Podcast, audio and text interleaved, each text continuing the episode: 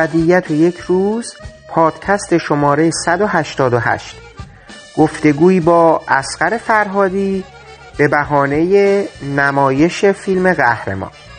بخش اول.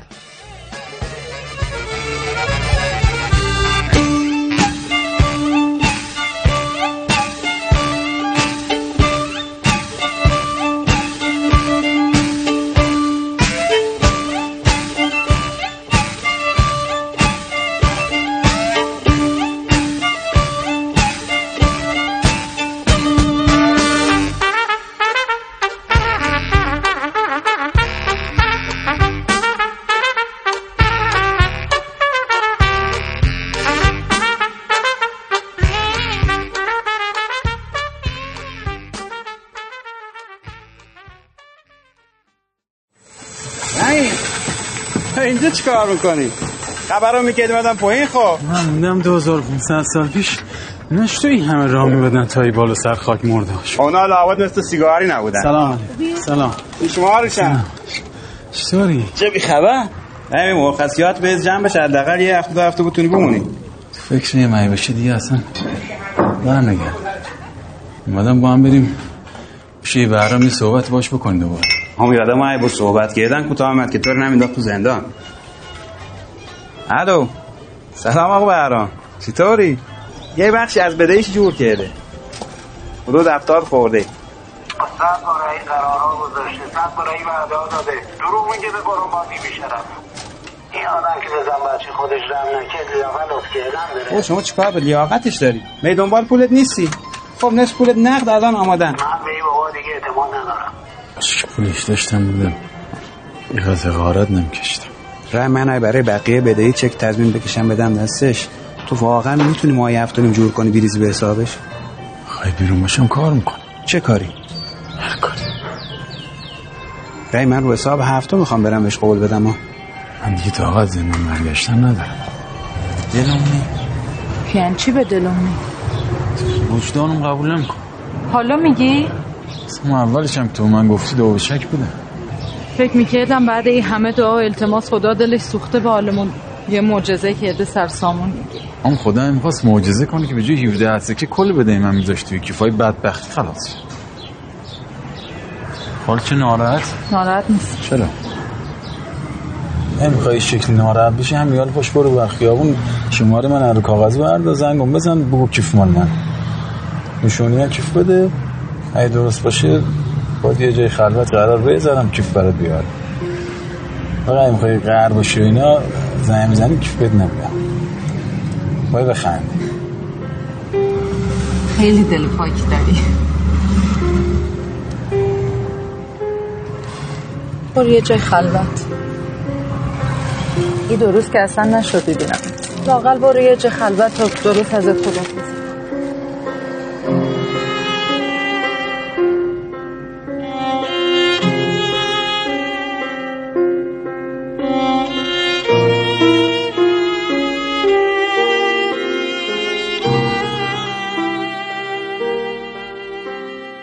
سلام. من حامد صرافی زاده هستم و خورسندم که شما پادکست ابدیت و یک روز رو برای شنیدن انتخاب کردید. از نمایش های جشنواره‌ای و عمومی فیلم قهرمان آخرین ساخته اسخر فرهادی یک سالی میگذره. نمایش این فیلم نیز همچون بیشتر آثار این سینماگر ارجمند با بحث ها و حواشی بسیاری در بین سینما دوستان ایرانی همراه بود. که ما نیز در دو برنامه ابدیت و یک روز در گفتگوی جمعی برخی نکات مرتبط با اون فیلم رو مورد بررسی قرار دادیم. چندی پیش پس از پیگیری فراوان ما این فرصت فراهم شد تا با حضور آقای اسخر فرهادی به بهانه نمایش فیلمشون به کنکاشی دوباره در جهان سینمایی او بپردازیم. به همین منظور من از آقایان حسین معززینیا نوید پور محمد رضا و پویا سعیدی هم مجددا دعوت کردم تا با حضور دوبارهشون در این گفتگو مانند اون دو پادکستی که پیشتر شنونده اونها بودید به قنای بیشتر بحث های ما بیافزاید. شما در این نوبت شنونده بخش نخست گفتگوی ما با آقای فرهادی خواهید بود.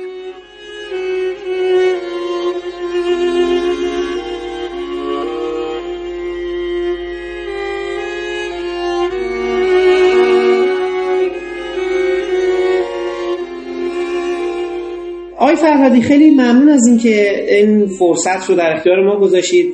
به واقع ما بعد از اون گفتگویی که در پادکست خودمون انجام دادیم من قصدم این بود که از مدت ها قبل با خود شما یک گفتگوی رو انجام بدم درباره قهرمان. صحبت هایی که تو اون پادکست انجام شده بود خیلی صادقانه بگم به خاطر ابعاد بیغرض و مرض بودن حالا چه موافقین چه مخالفین چه برای فضایی که بود من احساس کردم که اگه احیانا بتونم از دوستان دعوت کنم که ما بحث هایی رو با شما به بهانه قهرمان حالا که یه مقدار زیادی هم ازش گذشته بتونیم مطرح کنیم. شاید بتونیم یه دریچه جدیدی یا حداقل از یه زاویه دیگه به دنیای آثار شما میگم حالا کیس استادی قهرمان پیدا کنیم. برای همین احساس کردم که اگه بشه دوباره با یه گفتگوی جمعی که من شخصا اعتقاد دارم گفتگوی جمعی اصولا پربارتره و از دوستان دعوت کردم و قبول کردن و خیلی خوشحالم که بالاخره دعوت رو پذیرفتن. شما ممنون که دعوت رو پذیرفتیم و البته خیلی طول کشید که ما به برسیم. بعدا دیگه نزدیک های کن هستیم. دیگه چند وقت دیگه کن بعدی شروع میشه و از قهرمان یه سالی تقریبا از اولین نمایش رسمیش میگذره. اگه دوست دارید در ما بفرمایید اصلا شما کجا این روزا دارین چه کار می‌کنید؟ هم سلام میگم به شما آقای صرافی زاده. خوشحالم که بالاخره بعد از چند ماه این اتفاق افتاد که با هم دیگه صحبت کنیم. من الان مدتی که بیرون از ایرانم و مثل همیشه مشغول نوشتنم از صبح که پا میشم سه چهار ساعتی رو می نویسم و بقیه روز هم با کار روزمره و خانواده و فیلم دیدن و کتاب و اینا. بالاخره میگذرونیم آقای فرادی من یه سوال خیلی کلی در مورد حالا این شیوه نگاه یه در نوع نگاه شما به مقوله سینما فیلم هایی که دارید می‌سازید آثارتون دارم. ما چیزی که داریم در جهان آثار شما می‌بینیم در عین این که هر بار با یه موضوع جدیدی طرف هستیم ولی به نظر میاد که مخاطبا یک حس پیشتر تجربه شده ای رو با خودشون در فیلم های جدید شما هم به یه نوع دیگه دارن تجربه می‌کنن. از این منظر که سرنوشت شخصیت های شما در یه مجموعه از حوادث تند و شدیدی به همدیگه بدجور گره می‌خوره. ما یه مجموعه گره های لاینحلی در زیست این آدما پیدا می‌کنیم و خب به واسطه اونها شما موضوعاتی رو مثل قضاوت کردن قضاوت نکردن برخوردهای اخلاقی دروغ گفتن دروغ نگفتن همراهی با جمع نمی‌دونم کنارگیری از این مسئله. و حالا مسائل از این دست رو یک بار به بهانه تجاوز یک یعنی مسئله مثل تجاوز به حریم شخصی آدم و یک بار به مسئله به واسطه پنهانکاری و معقولات از این دست داریم تجربه می‌کنیم. یه سوالی که می‌خوایم ازتون بپرسیم که شما اصلا فکر می‌کنید که از این مدل فیلم سازی بیاین بیرون؟ آیا اصلا به نوع دیگه ای از فیلم ساختن فکر می‌کنید به نوع دیگه یعنی می‌خوام ببینم در آثارتون که پیش رو هست یا اصلا کلا در مجموع این آثار. سعی کردیم که تماشاگر رو با یه سبک جدید سینمایی یا حالا دیالوگ نویسی نمی‌دونم شخصیت پردازی شگفت زده بکنین. سعی کنید یه مقداری از این چیزی که تماشاگر فکر می‌کنه سینمای فرهادی به ورطه تکرار افتاده. اینو من از زبانی مخاطب عام می‌خوام با شما در میون بذارم. خودم با شما راضی هم همین تکرارها همینجورم بره من هر بار میرم سینما انگار میرم همین چیزها رو ببینم. یعنی این دنیایی که فرهادی خالقشه رو ببینم. ولی خودتون احتمالا در مواجهه با مخاطبا نظر منتقدا احساس می‌کنید که ما وارد یک جهانی شدیم که یه مقدار مختصاتش برای ما آشنا داره میشه یا آشنا شده. و آیا سعی می‌خواین بکنید اینو تغییرش بدید؟ یا اصلا براتون مهم اینو تغییرش بدین یا نه؟ بله کاملا سوالی که می‌کنین رو درک کنم و قبلا هم خیلی شنیدم این این بحث برام بحث آشناییه. ببینید یه مقدمه شاید بگم و این کمک کنه. من خیلی تو صحبت هایی که تو مصاحبه هایی که شده جایی که راجع به فیلم صحبت کردم روی واژه خیلی تاکید کردم به نام ناخداگاه حالا جایی گفتم که از قلب آدم میاد گاهی گفتم از ناخداگاه آدم میاد. به هر حال چون بیس همه این داستان ها از شروعش از ناخداگاه من میاد منظورم شیوه روایته. از ناخداگاه من میاد این چیزی نیست که من در ابتدای فیلم سازیم تصمیم گرفته باشم و چیزی نیست که در جایی بخوام عوضش کنم. یعنی اگر احساس می‌کنم که این زبان رو این شیوه قصه گویی رو بخوام عوض کنم به دلیلی که عده دیگه براشون آشنا شده. این لحن این زبان یا هر چیزی که اسمش رو بذاریم احساس کنم دیگه خود من نیستم.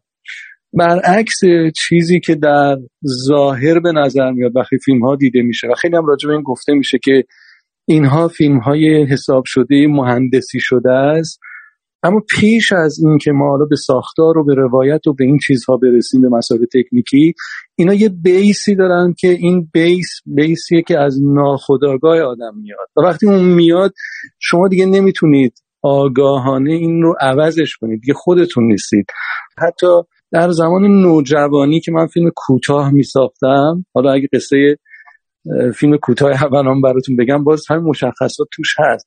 در زمانی که تئاتر کار می‌کردم در حتی در زمانی که تلویزیون حالا در بعضی از قسمت هایی که دست بازتری داشتم می‌تونستم خودم باشم همین زبان وجود داشته و یه جوری با خودم این زبان در واقع یکی شده. انگار بخشی از لحجه منه. عوض کردن این به دلیل اینکه من مخاطب رو راضی کنم مطمئنم که فیلم رو از من دور می‌کنه. دیگه فیلم اون خون و اون جون و اون تاثیرگذاری رو که باید داشته باشه دیگه نداره. البته به معنای این نیست که این زبان همیشه همینجوری خواهد ماند یعنی اگر شما مثلا فیلم آخر من رو فیلم قهرمان رو بذارین کنار فیلم شهر زیبا این زبانه آرام آرام سعی شده گسترده تر بشه و هر بار به طور ظریفی یه بخشش رو من آزمون و خطا کنم روش ببینم که چه جوابی می‌گیرم. اگر جواب نگرفتم تو فیلم بعدی یه کار دیگه ای بکنم. یعنی این شیوه قصه گویی در طول مسیری که من اومدم خیلی آروم و خیلی ظریف و خیلی بدئی سعی کردم بیشتر و بیشتر نزدیک بکنم به اون چیزی که تصوری که خودم از سینما دارم و دلم می‌خواد که اونجوری باشه. متوجه این؟ پس نه اینکه آگاهانه بشینم و فکر کنم که به سودمه که الان این مسیر رو عوض کنم فکر کنم یه رفتاریه که باز دوباره ممکنه با یه فیلم بشه این کار که بعد دوباره برمیگردی به خودت. پس این شیوهیه که از یه جای اعتماد در کودکی من از یه چیزایی تاثیر گرفتم در نوجوانی از خوندن یه به سری مثلا رمان ها یه سری چیزها تاثیر گرفتم و این شکل گرفته در من.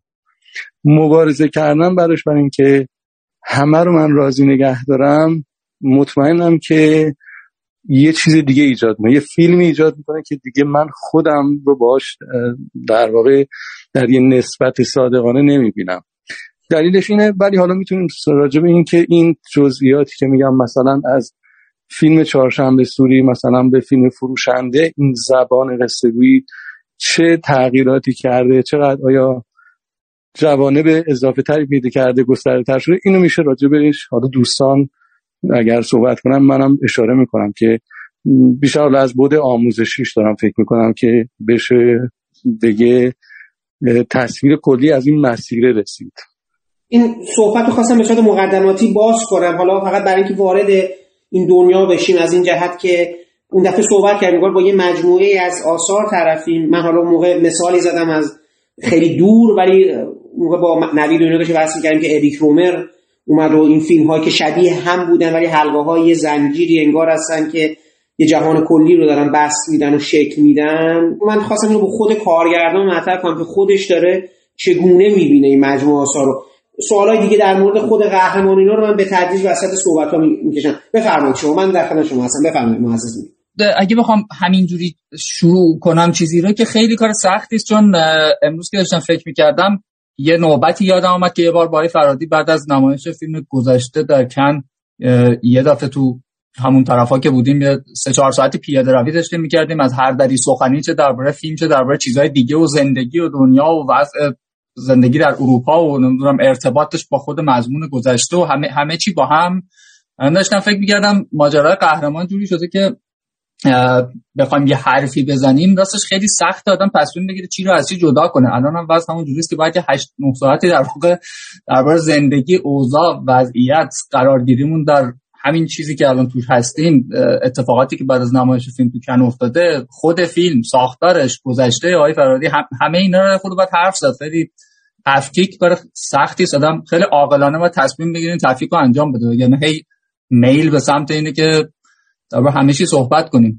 من فقط در همینی که شما اشاره کردید صرفا یه کوچولو بگم و دوستان حالا اگر نکته در این مورد داشتم بهش اضافه بکنم. من سالهاست خودم رو تربیت کردم و عادت دادم به اینکه چون فکر می‌کنم اینجوری درسته که فیلم رو از فیلمساز جدا کنم راستش. یعنی فکر می‌کنم فیلم آخرش فیلمه و از یه مرحله به بعد خود فیلمساز هم در مقام تماشاگر فیلمش دیگه اصلا باید بشینه دربارش حرف بزنه. کارشو کرده دیگه تموم شده و فیلم رو در اختیار ما قرار داده. و همین دلیل سالهاست در مورد همه نه فقط آقای فرهادی در مورد هر سینماگری تو دنیا عادت کردم. فکر کنم که اون کارشو می‌کنه و اینکه اون پشت چی کار می‌کنه خیلی نباید من رو ارزیابی ما هستیم اثر بذاره. به این معنی که اگه امروز بدونم آقای فردادی داره تلاش می‌کنه مثلا شیوه فیلمسازیشو عوض کنه نشون بده که مثلا از این فیلم تا اون فیلم یهو مثلا یه اتفاقی افتاده یا این تلاشو نکنه. اگه فیلمساز تصمیم بگیره خیلی محاسبه شده فیلم بسازه. می‌دونی بعضی فیلمسازا رو ما از زندگیشون می‌دونیم خیلی اتفاقا اهل حساب کتابن. یعنی کاملا حساب می‌کنه الان فضا چطوره نسبت به فیلم قبلی؟ من چه واکنشایی انجام شده؟ بنابراین بیام این تصمیم بگیرم این کارو بکنم این ایده رو انتخاب کنم. حالا حتی تا جزئیات تا شکل روایت تا انتخابای سبکی. یعنی یه جورایی فیلمشون اصلا در دیالوگ با وضعیتی که در مورد فیلم قبلیشون اتفاق افتاده و خیلی از این جهت با حواس جمع فیلم بعدی رو آماده می‌کنن. چه این کار نکنن؟ یعنی ما از زندگیشون خبر داشته باشیم و مثلا باشون نزدیک بشیم بدونیم نه اتفاقا اصلا کاری به هیچی نداره. کارشون می‌کنه اصلا فیلمشون آماده می‌کنه. میفرسته برای اکرام می‌رسه فیلم بعدی. می‌دونی من فکر می‌کنم هیچ کدوم اینا آخرش روی ارزیابی ما در مورد اون فیلم نمی‌تونه تاثیر بذاره و در مورد اون فیلم ساز اینکه یک فیلمساز تداوم توی تمهاش داشته باشه توی روش سبکیش داشته باشه تو شکل روایتش داشته باشه این چیزی است که خب ما بهش عادت داریم. روبر برسون همیشه یه جور فیلم میساخت هیچکاک همیشه یه جور فیلم میساخت تارکوفسکی همیشه یه جور فیلم میساخت تارانتینو همیشه یه کار داره می‌کنه. و متناسب با همون انتظار هم از ما دارن. سینماگرای کلاسیک زیاد درباره اینا حرف نمی‌زدن. سینماگران جدیدتر خودشون این رو توضیح هم میدن. تارانتینو همین چند روز پیش دیدم یه جایی در یه مصاحبه گفته شما وقتی میرید تماشای فیلمی از تارانتینو اینه, اینه که اگه انتظار نداشته باشید از چیزهای خیلی مبالغه آمیز و یه خورده خشن و اینا شبیه اینه که برید در کنسرت متالیکا و مثلا بگید صدا رو کم کنید. خب همینه که هست. این, این دنیا همینه. اگه نمی‌خوای خب این تو نیای. قرار نیست. من ناگهان تو رو سورپرایز کنم با مثلا یه چیز به کلی متفاوت که هم بگن عجب مثلا مشکش عوض شده. بنابراین ما عادت داریم به اینکه سینماگری که بالاخره سبک و سیاقش معلومه و حالا همون اصطلاحی که بیشتر به کار برده میشه سینماگر معلف بالاخره کارشو داره می‌کنه و هیچ ایرادی نداره که تا آخر عمرش همون جمله معروف ژان رنوار که هر فیلمساز یه بار یه فیلم می‌سازه از اون بعد فقط همون رو تکرار می‌کنه. تا اینجاش مشکلی نیست ولی شاید ممکنه نمی‌دونم. من همچین نسی نسبت به کارهای فرهادی هنوز پیدا نکردم شخص من. اما شاید کسی بیاد بگه که اگر میگم تکرار منظورم اینه که مثلا کم کم دارم دستتو می‌خونم. کم کم دارم دیگه می‌دونم چی در انتظارمه. دیگه مثلا فیلمت منو شگفت زده نمی‌کنه. مثلا حالا اون حالت خیلی بدش که در مورد بعضی از فیلمسازا گفته شده که مثلا تو کم کم داری ادای خودتو در میاری. مثلا این نوع حرفا. که البته طبعا منظورم این نیست هیچ کدوم از اینا عقیده من این نیست که در مورد فرادی همچین اتفاقی رو مشاهدیم. ولی مثلا شاید این باشه چیزی که دیگران میگن. که خب اون دیگه اون وقت بحث ساختار و شکل اثر و بالاخره اینکه چطور فیلمساز از خودش نتونسته مثلا جلوتر بره مثلا داره تکرار می‌کنه خودش رو. وگرنه صرف پرداختن به تمی واحد و استفاده از شکل روایی ثابت و انتخابات سبکی یکسان اینا به نظرم هیچ, جای بحث نداره. فیلمساز حق داره 50 تا فیلم در همین ساختمان بسازه و بره جلو. هر کسم یعنی ممکنه مخاطب احیانا غیر حرفه‌ای این مشکلات پیدا کنه که تو چرا داری همیشه این کارو می‌کنی؟ طبیعتا این جای بحث نداره. آقای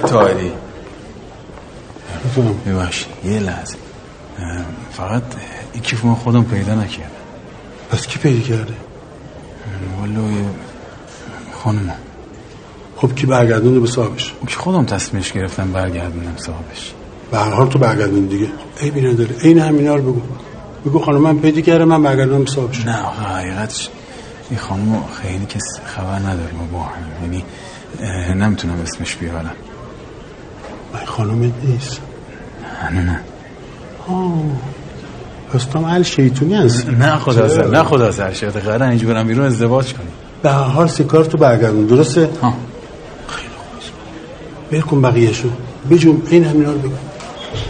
من رحیم سلطانی فرزند مصطفی متولد محله سنگسیو شیراز. اومدم همینجا پیاده شدم رفتم اون شیرینی فروشی و یه شیرینی خریدم که دارم میرم خونه دست خالی نرم بعد دیدم یکی زنونه ای افتاده اینجا اینجا. دقیقا اینجا. افتاده رو زمین بندش هم پارم. درش باز کردم دیدم توش پرت سکه. بعد یه نگاهی بربر انداختم. اینم کس نیست. صبح با خودم فکر کردم. فکر کردم که این مال مردم بردارم بالاخره یه جای زندگی صد برابر پاش می‌خورم. برای همین فردا صبحش اومدم سراسر اعلامیه شانس موندم که من کردم ولی اصلا این فرادی نکته جالب به نظرم اینجاست که من حالا داشتم دوباره قهرمون رو می‌دیدم. آدمای ابتدای امر تمام افرادی که دارن مسئله رو رقم می‌زنن مسئله رو کلا خیلی ساده فرض کردن. رحیم به خواهرش میگه آقا بده پولو بره ولش. مشخصات رو داد بره. خواهر رحیم اصلا شماره تلفن نمی‌گیره. و خیریه هم خیلی ماجرا رو ساده برگزار می‌کنه که آقا پولی جمع کنیم و, و به بهرام میگن آقا حالا چیز کنون بعد بهرام هی داره دست و پا می‌زنه. آقا من 150 میلیون تومن به این بده این 32 تا حل نمی‌کنه. این کارهای شما زخم منو دوا نمی‌کنه. مثلا از یه جاییه که چون همه از جمله خود رحیم ماجرا رو خیلی ساده فرض می‌گیرن یواش یواش که مسئله ساده خیلی پیچیده میشه. مثلا رحیم اینکه شماره زندان رو میاد و می‌نویسه و می‌ذاره رو در و دیوار و اینا برای بعضی سوال بود کی این کارو می‌کنه؟ من راست واقعا اینقدر این احساس می‌کنم این آدم اینقدر همه چی رو ساده گرفته. می‌تونستم بفهمم که یه آدمی که اینقدر با مسائل داره با سادگی برخورد می‌کنه این رفتارها هم ازش سر می‌زنه. ببینید در ارتباط با این موضوع که شما اشاره می‌کنین من باز باید دو تا نکته رو بگم. اول در ارتباط با شخصیت رحیمه. این که ما این پیشفرض رو قائل بشیم که رحیم بسیار ساده است و از سر سادگی افراتیش داره این کار رو می‌کنه و شماره زندان رو مثلا میده. اساسا این پیشفرض غلطه.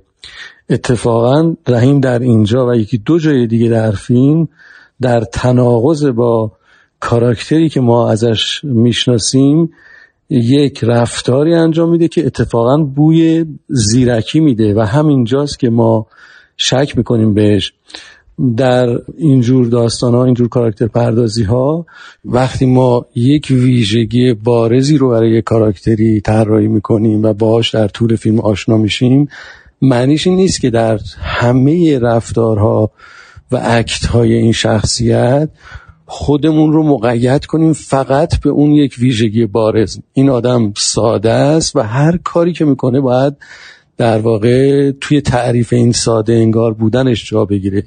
این کاملا متفاوت با شخصیت پردازی که ما رو باعث میشه به عنوان تماشاگر به شخصیت نزدیک بشیم و باورش کنیم. اتفاقا چند بعدی بودن یک کاراکتره که او رو به ما به عنوان تماشاگر نزدیک می‌کنه و با, با او همزاد پنداری می‌کنیم. در زندگی واقعی هم آدم ها ترکیبی از ویژگی های هن. ممکنه یه ویژگی برجسته بشه ولی همیشه چند تا ویژگیه که اینها در کنار هم ریشه رفتارهای آدم هاست خداگاه یا ناخداگاه.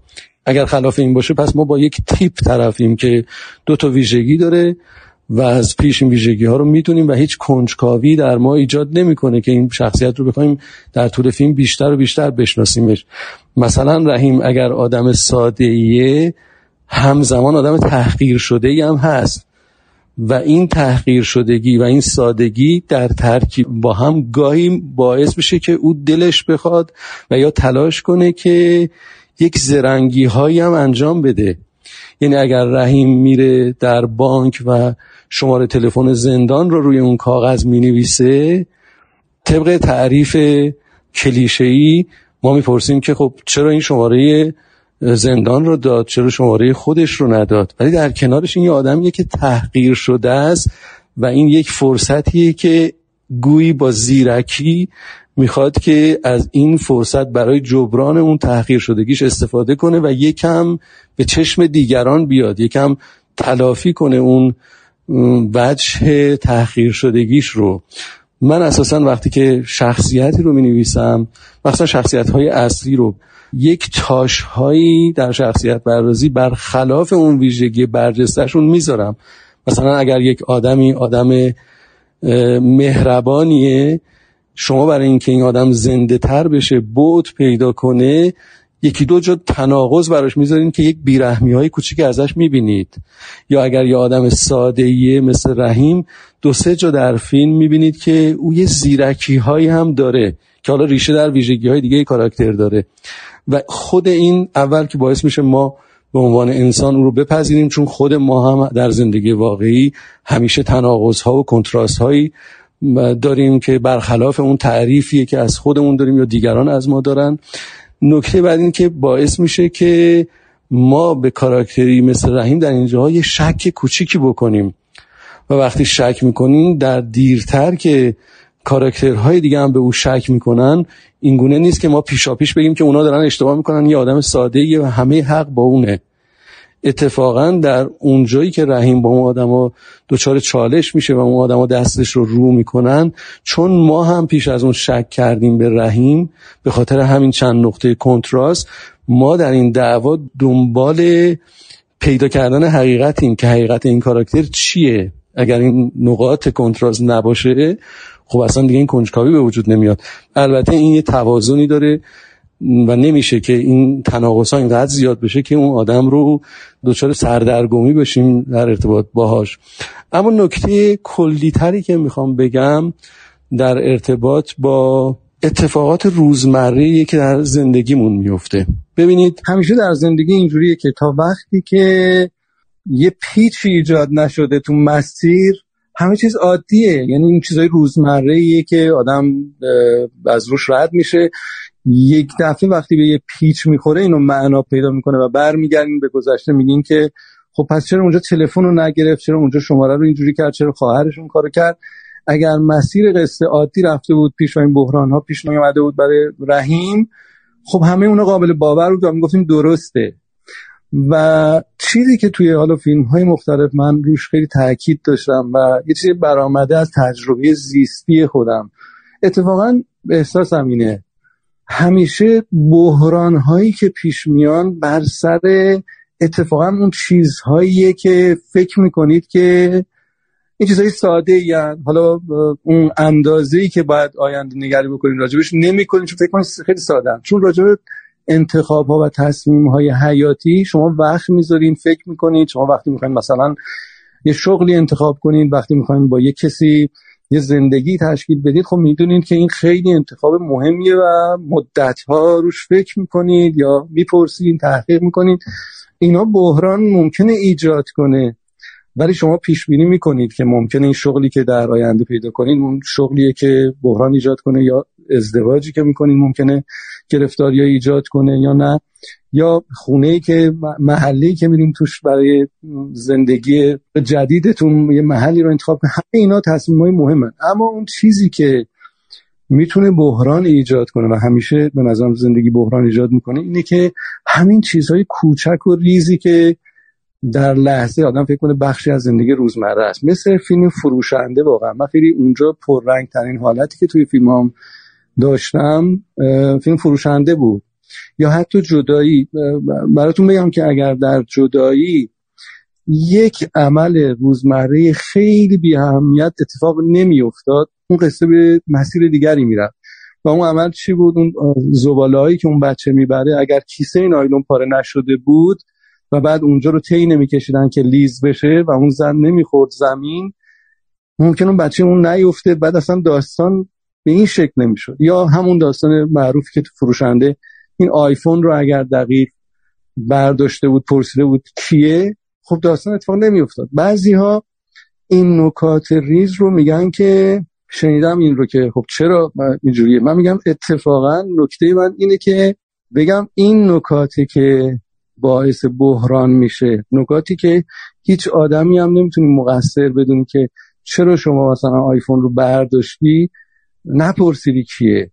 چرا رحیم مثلا اینجا یه خورده حواس جمعتر نبود؟ این بخش روزمره زندگی و معمولا ها در موقعیتی که هستن فکر نمی‌کنن که این لغزش مثلا کوچیک ممکنه که فلان بشه. اگر اون رحیم اون صحبتی که اون زندانبان باش می‌کنه اون مسئول زندان باش می‌کنه رو یه کم دقت روش کرده بود ممکنه همین اتفاقا نمیافتاد.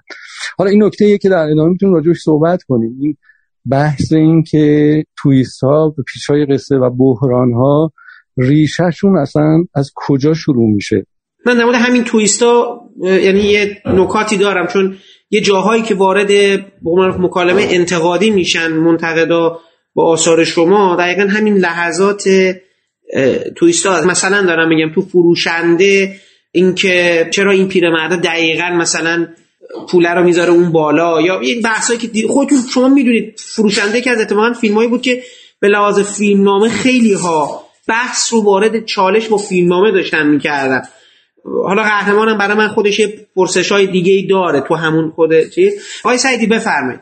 برگردم خیلی به اون اوایل بحث که راجب این تکامل زبان سینمایی آقای فرهادی شد.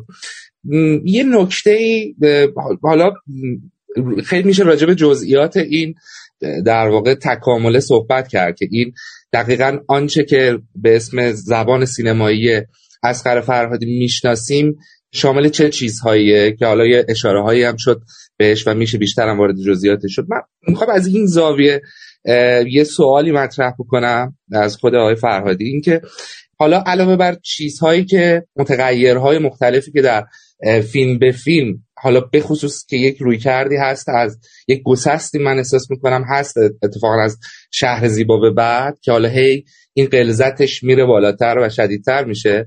اون شکل پرداخت معماگونه قصه است که مثلا توی رقص در غبار و شهر زیبا با اینکه چیزهای نادانسته از قصه وجود داره مثلا به طور اخص در شهر زیبا اون چرایی و چگونگی و جزئیات بیشتر قتل اصلی که ولی شبیه به دقیقا همین قهرمان خیلی قرار نیست ما وارد اون بشیم. قرار نیست اون رو کشف بکنیم. اما از چهارشنبه سوری به بعد خیلی پلات معما میاد جدیتر میشه در آثار آقای فرهادی.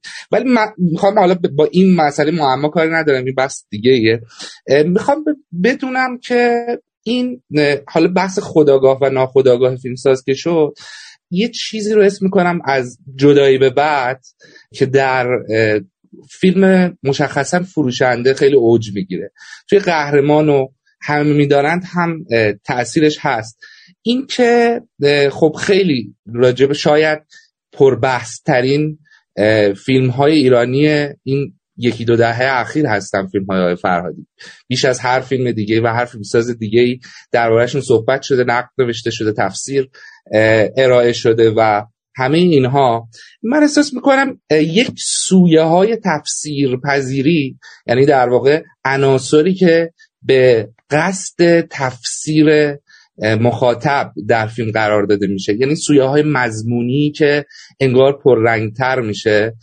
در این فیلم ها از جدایی به بعد خیلی پررنگتر میشه. یعنی مثلا مشخصا توی فیلم فروشنده اون اندازه‌ای که مثلا در فیلمی مثل در الی و جدایی یا چهارشنبه سوری اون بخش اول در واقع فیلمنامه معمولا اون بخشیه که تمام چیزهایی که بعدتر از نیمه به بعد فیلم برداشت میشه و تمام دعواها تمام کشمکش ها محورشون اونهاست. همین اگر تو نمی‌دونم اون آیفون رو درست جواب می‌دادی اینجوری می‌شد اگر تو شماره زندان رو نمیدی. همین اگر و مگرها معمولا کاشته شدن در نیمه های اول.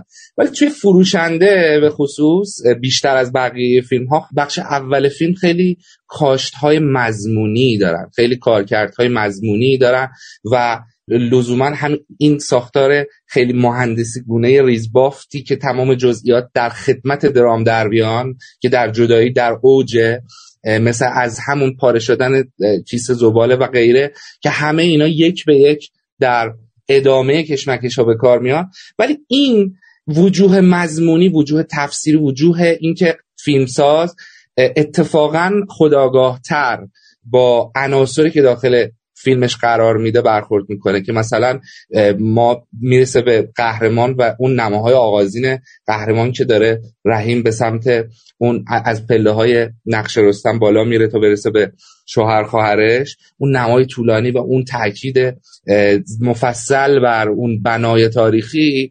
یعنی می‌خوام بدونم که چطوریه یعنی سازوکارشو خدای فرهادی چطور می‌بینه که فیلمسازی با این کلاس کاری با این در واقع یک فیلمساز جهانی که از داخل و خارج داره مدام تعویل و تفسیر و تحلیل دریافت می‌کنه چقدر در هنگام نوشتن فیلم نامه به این فکر می‌کنه یعنی یا این چشم های خیره تحلیلگر در خلوتش نفوذ کردن برای اینکه ازش انتظار دارن که حالا حرف های بزرگتری بزنه حرف های عمیقتری بزنه و تفسیرهاش مدام هی بزرگتر و تعمین پذیرتر بشن.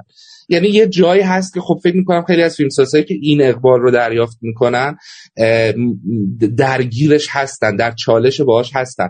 ولی کجاها بازنده میشه بازنده این وسوسه ها مغلوب این میشه که من چیزی بذارم که خیلی حالا لزوما اونقدر حیاتی درامم نیست ولی محل بحث ها و محل تفسیر های مختلف میشه. من فکر می‌کنم مثلا توی قهرمانی خیلی به تعادل خوبی می‌رسه ولی توی فروشنده کفش سنگین تره یعنی من احساس می‌کنم آقای فرهادی فیلمساز فروشنده یک کمی بیشتر مغلوب اون وسوسه ها شده ولی در قهرمان تونسته به تعادلی برسه و ارگانیک ترش بکنه. چند تا نکته رو میشه اشاره کرد. یکی اینکه واقعا نمیشه موقعی که دارین یه کاری رو می‌نویسین مرز خداگاه و ناخداگاه خودتون تشخیص بدید چون ناخداگاه همونجور که اسمش میگیم اصلا نمی‌دونی که چیکار داره می‌کنه. شما در واقع داری زندگی روزمرهتو می‌کنی و اون داره کار خودش رو می‌کنه. یه مثل نهالی که اون تو کاشته میشه خودش داره رشد می‌کنه. پس من نمی‌تونم بگم که این چه بخشیش از ناخداگاه میاد و چه بخشی از خداگاه. نکته ای که همیشه توی صحبت هم تاکید کردم و فکر کنم که شاید کمک کنه به بچههایی که حالا دارن اینو میشنون یا می‌خوان شروع کنن نوشتن اینه که بیس رو میگم ناخداگاه و میگم یه سرمایه با ارزشی ناخداگاه ناخداگاه ما در مدام داره چیزی رو می‌گیره و یه چیزهایی درش تهنشین میشه از زیستی که ما داریم اطرافیانمون حساسیت هایی که ما داریم و این به نظرم یه سرمایه که نمیشه گذاشتش کنار. ولی شما واقعا نمی‌دونید که در لحظه که می‌نویسید نمی‌دونید که این از ناخداگاهتون داره میاد یا آگاهانه دارید چیزهایی که از ناخداگاهتون حدس می‌زنید رو اجرا می‌کنید. می‌دونید؟ چون یه جایی فکر کنید که این ناخداگاه منه داره بهم اینو میگه ولی داری آگاهانه به ناخداگاه خودتون نگاه می‌کنید. واقعا مرزش خیلی ظریفه من یه مثالی قبلا زدم. برای خودم جالب بود. من خب سیگار می‌کشم. در یک دوره یک ساله سیگار نکشیدم ترک کردم و مشغول نوشتنم بودم. وقتی اون فیلمنامه رو بعد از یک سال تموم کردم یکی از بچه‌ای که برای اولین بار خون گفت جالب اولین فیلمتونه که کسی توش سیگار نمی‌کشه. و من اصلا اینو متوجه نبودم. یعنی ناخداگاه کاراکترهای من سیگار نکشیده بودم و فهمیدم خب این آگاهانه نبوده. این یه چیزیه که از ناخداگاه من مانده بعضی این چیزا رو واقعا خود موقعی که دارید تو دنیای نوشتن هستین تو دنیای فیلمتون هستین دیگه نمی‌دونید که از کجا داره میاد اینا. اما نکات دیگه ای که ممکنه کمک کنه ببینید شما وقتی که مثلا فیلمی کار می‌کنید که تلاشتون اینه که خودتون رو به عنوان فیلمساز هی ببرید عقبتر. و این عقبتر رفتن به معنای اینه که فضا رو باز کنید که مخاطبتون بیشتر بیاد داخل برای قضاوت کردن.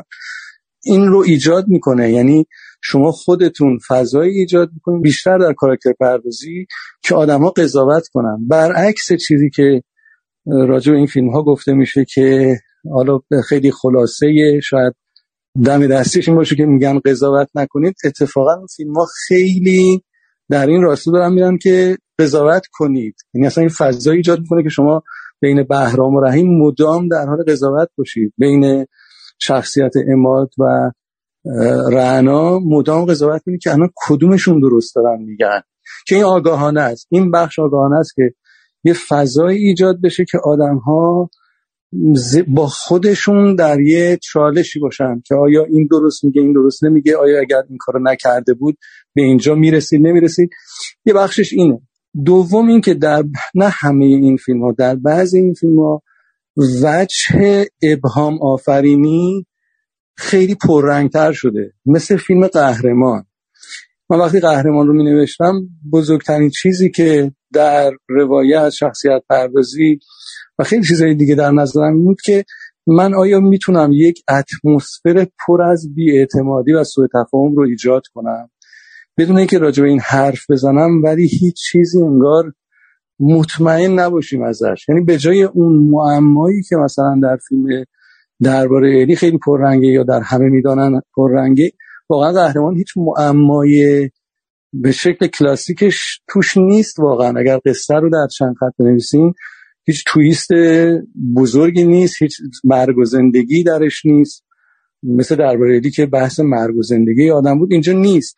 اما اون چیزی که برام چالش بود و اینکه گفتم این زبان رو در طول این مسیر سعی کردم گسترده تر کنم این بود که حالا من به جای معما ابهام ایجاد کنم. این ابهام به معنای گیج کردن آمدانه تماشاگر نیست. این خودش یه تصویریه از اون چیزی که من در اطرافم در زیست خودم احساس می‌کنم. اینکه در همه جا شما باید با یه مستنداتی خودتون رو ثابت کنید در ورودی هر جایی هر مرکزی. اگر اون کاغذ نباشه شما رو قبول ندارم به این چیزی که در زندگی امروز ما خیلی هست. تا چیزایی که و تا چیزای فرهنگیه که در کشور ما بود. به همین وقتی اصلا قصد اینه که یک فضای پرسو تفاهم و پر ابهام ایجاد بشه به جای معما خودش باعث میشه که این نظرات متفاوت زیاد باشه. و می‌بینید که خیلی بحث ایجاد می‌کنه این. و نکته دیگری که آیا من اینها رو در واقع در پاسخ به فیدبک ها دارم انجام میدم خودم احساسم اینه که نه. یعنی هی سعی می‌کنم که اون چیزی رو که فکر کنم درسته انجام بدم. چرا؟ بدنی که واقعا برخلاف اون چیزی که بیننده ها یا منتقدین نگاه می‌کنن واقعا پروسه فیلمسازی برای همه فیلمسازا فکر کنم که پروسه ای که هیچ کس نمی‌تونه نتیجهش رو اطمینان حاصل کنه که من این کارو می‌کنم که این پاسخ رو به اون بخش از جامعه بدم به اون بخش از مخاطبم بدم. برای من مثل رفتن توی زمین مسابقه است. شما خودتون رو آماده کردید تمرین انجام دادید همه کار رو کردید ولی میرین تو زمین و نمی‌دونید که این بازی به کجا می‌رسه. هیچ کس نمی‌تونه بگه من این فیلم رو که کار می‌کنم دیگه این فیلم فیلمی میشه که این بچش خیلی خوب در میاد. یعنی به هر حال بخش زیادی از این کیفیت فیلم اینه که بازی میره جلو و می‌بینید که چه اتفاقی افتاد.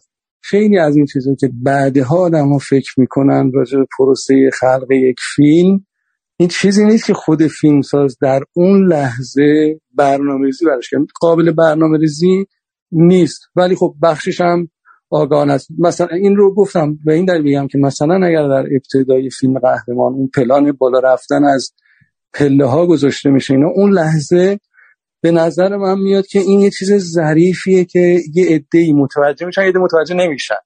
ولی وقتی بعد فیلم میاد بیرون انقدر اتفاقا روی این صحبت میشه که این کاملا از اون حالت ظرافتی دیگه در میاد. چون اگر کسی به تنهایی این فیلمو می‌دید و هیچ نقدی چیزی راجبش نمیخون ممکن بود فکر کنی که خب یه چیز عادیه چیز روزمره است به هر می‌خوایم برن بالا باید این پلا برن بالا دیگه. ولی وقتی راجبش صحبت میشه و بارها و بارها این روش تاکید میشه تراوتی که من سر صحنه احساس می‌کردم دیگه نداره. برای این چیزها هست خودم در تلاش بودم و هستم که فیلم در خدمت مضمون نباشه. یعنی فیلم فیلم مضمون زده ای نباشه. به همین دلیل هیچ موقع من تلاش نمی کنم که یک سری مضمون ها رو بذارم بگم حالا یه جوری قصه بره جلو که این مضمون ها هم جاری بشه هر قصه ای بالاخره یه سری تم ها توش هست. شما با کاری که می‌کنید مثلا توی بازنویسی های چند باره بعضی از این تم هایی که پتانسیلش در خود قصه شما وجود داره رو سعی کنید پررنگ کنید. و در سمت مقابلم تماشاگر به اقتضای دقدقه های شخصی خودش و زمانه و شرایط محیطی و زیستی که درش هست ممکنه هر تماشاگری یکی از این تمها رو دغدغش باشه و پررنگتر دنبال کنه توی داستان. آی فرادی حالا این وسط چون که فرمودید یه چیزای ظرافتش از دست میره اینا می‌خوام حالا حس خودتون رو بگم. الان که فاصله گرفتین از فیلم ها دیالوگ هایی مثل آدم چجوری گاو میشه به تدریج یا تو این فیلم. حیف اون مملکت که افتاد دست شما. حالا حیف نه نه اون که یه چیزه نه نه. دایی. زندان چه جور جاییه؟ یا حالا پایان تلخ و اینا که اون دیگه دیالوگ کالت شده. می‌خوام بگم که این چیزهایی که الان مثلا میگن که این سوال همین تو همین فیلم قهرمان. فکر می‌کنم اینم جز به همونا باید ما به حساب بیاریم که فکر می‌کردیم در ابتدای امر حالا دیالوگ خیلی تو چش زننده و بیمعنهایی نیستش یا مثلا چیز ولی الان احساس می‌کنیم دیگه خیلی آشکار و واضحه. شاید به قاعده این سوال نباید می بود توی این مجموعه که دای زندان چه جور جاییه و خب جوابش اینه که همه این چیزی که ما داریم تجربه می‌کنیم اینه دیگه. اینجوریه آقای فرهادی؟ الان خودتون احساس نسبت این دیالوگا چیه؟ ببینید همه این دیالوگ هایی که شما اشاره کردین موقع نوشتن فیلم نامه یا موقع کار با بازیگرها مثل بقیه دیالوگ ها بودن. یعنی به لحاظ ارزش و به لحاظ میزان محاوره بودن کاملا شبیه بقیه دیالوگ ها بودن. این اتفاق بعد از تماشای فیلم میفته که تماشاگر به انتخاب خودش یک دیالوگ براش برجسته تر میشه. این یک تصمیم از قبل نیست. اما در مورد فیلم قهرمان و مواردی که شما اشاره کردید اگر بخوام صحبت کنم قبلش این مقدمه لازمه. ببینید یکی از چیزهای دیگه ای که در فیلم قهرمان وجود داره این اتمسفر شعار زده است. یعنی در کنار اون اتمسفر عدم اطمینان بیاعتمادی سوء تفاهم و ابهام که راجبش صحبت کردیم یه اتمسفر دیگه هم سعی شده در فضای بصری فیلم در بعضی از دیالوگ ها کار بشه که این فضای شعار زده رو ما احساس کنیم. چون اساسا باور من اینه که قهرمان محصول اجتماع شعار زده است. و یک اجتماع شعار زده است که دنبال قهرمان میگرده که خیلی بحثش مفصله. اما اگر در جایی مثلا راننده تاکسی میگه که حیف این مملکت که افتاده دست شما این به معنای شعار دادن در فیلم نیست. این به معنای ترسیم واقع گرایانه یه فضا و محیط شعار زده است که این بستریه برای تمی که در فیلم وجود داره. و به همین دلیل در فیلم قهرمان شما بعضی از دیالوگ ها اون دیالوگ هایی که رحیم گاهی میگه یا اون راننده تاکسی میگه در تمام در و دیوارها این شعارها رو می‌بینید. چون این اتمسفر رو به عنوان بستر نیاز دارید که تم فیلم پررنگتر بشه و بدون اینها اون ریشه این قهرمان پروری مشخص نیست. انگار که یک پازلی رو شما حذف کردید. پس هم بخش واقع گرای فیلم طلب می‌کنه که این فضای شعار زده رو ما ببینیم. هم تم فیلم بر پایه این اتمسفر در واقع داره رشد می‌کنه. ببینید این جمله که اون راننده تاکسی میگه حیف این مملکت که دست شما افتاده ما در ایران روزی صد بار اینو میشنویم. یعنی اینو شما نمی‌تونین حذف کنید از زندگی روزمره به دلیلی که این برای بخشی از محاوره روزمره مردمه که اینو میگن علاوه بر این فضای بصری فیلم خیلی از صحنه تلویزیون روشنه. هر جایی که راه داده تلویزیون روشنه یه آیپدی دسته کسیه. و هر جا راه داده بر در و دیوار شعار نوشته شده. منظور محتوای اون شعارها نیست. منظور یه محیطیه که شما احاطه شدید از یه سری شعارهایی که می‌خواد از شما انسان بهتری بسازه. همون چیزی که در فیلم هم هست. یه الگوهایی به شما بده. یه جوری به شما قهرمانهایی رو معرفی کنه. مثل همین فضایی که امروز ما در تهران زندگی می‌کنیم. وقتی از مثلا فلان خیابون میرید به فلان خیابون کافیه بشمرید که چقدر شعار وجود داره. و اینا بر حس من در زندگی واقعی اینه که ما چیزی رو شعارش رو در دیوار می‌رسیم که بهش نرسیدیم و نخواهیم رسید. این در واقع یه جور سطحی نگریه و یه جوری عمل فریبکارانه است. برای اینکه ما هی بیم راجع به نیکی کردن وقتی در سطح شهر این همه از نیکی کردن تابلو می‌زنن بیلبورد می‌زنن شعار میمیسن یه معنایی پشتشه. یعنی اینکه این وجود نداره. یعنی اینکه می‌خوان با رنگامیزی با نقاشی کردن یه چیز زیبا بسازن. برای توی فیلم قهرمان این نوع دیالوگ ها و این فضای شعار زده بخشی از واقع گرایی محیطی از نگاه من البته وجود داره و منعکس شده. در رابطه با اون جمله زندان چجور جاییه من همیشه فکر کنم که این بچه هایی که در فیلم هستن خیلی براشون احتمالا کنجکاوی برانگیزه که زندان چجور جاییه.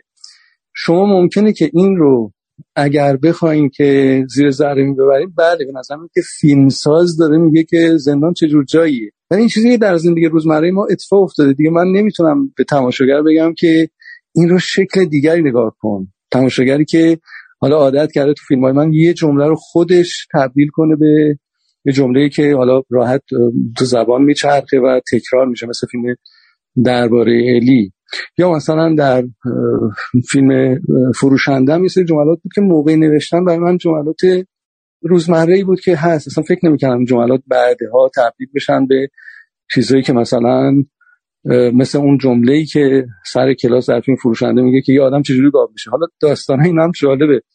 من وقتی که فیلم فروشنده رو می نوشتم دنبال این جلسه کلاس معلمه بودم با شاگردم اینا بود که دختر من اینا متوجه شدم که تو کتاب های درسیش این داستان آقای سایدی رو و راجع فیلم گاف صحبت کردن.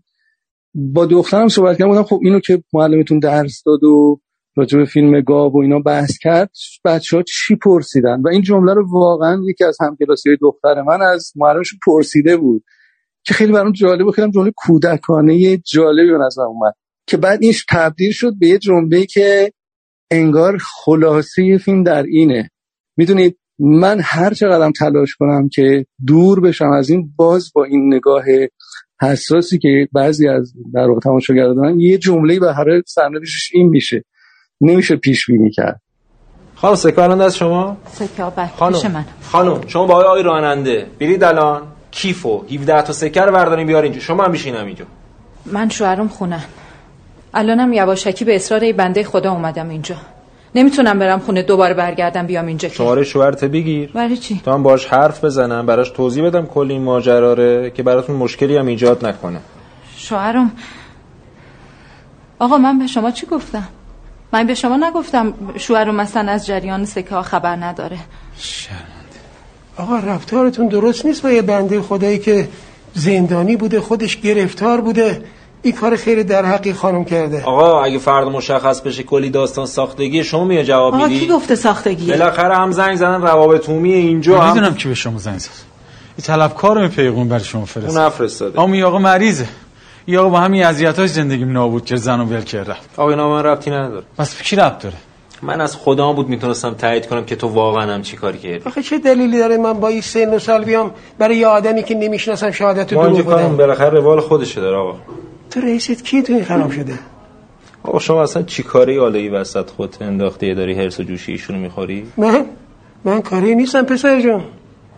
تو که کاری هستی چرا داری بی آدم بدبخت بی آدم بیگناه داری تو امت می‌زنی؟ بفرم بیرون آقا. آی سقفی بفرم بیرون. حیف این مملکت که دست شما افتاد. آقا جان بفرمی برو بیرون. من دیگه فقط تنها چیزی که برای مهم آبروم نه این کارو می‌خوام نه حقوقش. بفرم خدا سر شاد. میرم همینجا میگم.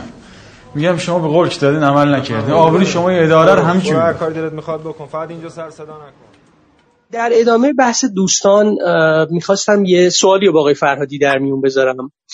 ولی رسیدن به اون سوال در مستلزم اینه که من یه مقدمه رو ترک کنم. سعی می‌کنم هرچه موجستری مقدمه ترک بشه ولی یه چند دقیقه شاید طول بکشه. عذر می‌خوام. من در مواجهه با فیلم های آقای فرهادی یه چیزی همیشه بعد از اینکه فیلم ها تموم می‌شد رو تو آدم های مختلف می‌دیدم. می‌دیدم که خیلی درگیر شیوه روایتگری این فیلم ها میشن. یا اگر به زبان ساده تر بخوام بگم خیلی درگیر قصه در فیلم های ایشون میشن. یعنی اونقدری که درگیر قصه در فیلم های ایشون میشن شاید درگیر تصویر نشن. البته این به این معنا نیستش که قصه جلوتر از تصویر اگر در واقع در سینما یه قصه ای برای شما جون می‌گیره اگر در واقع یه قصه ای رو به یاد میسپارید اگر بارها و بارها به یه قصه رجوع می‌کنید برای دیگران تعریفش می‌کنید بدونید که تصویر داره کار خودش رو درست انجام میده. اصلا نمیشه.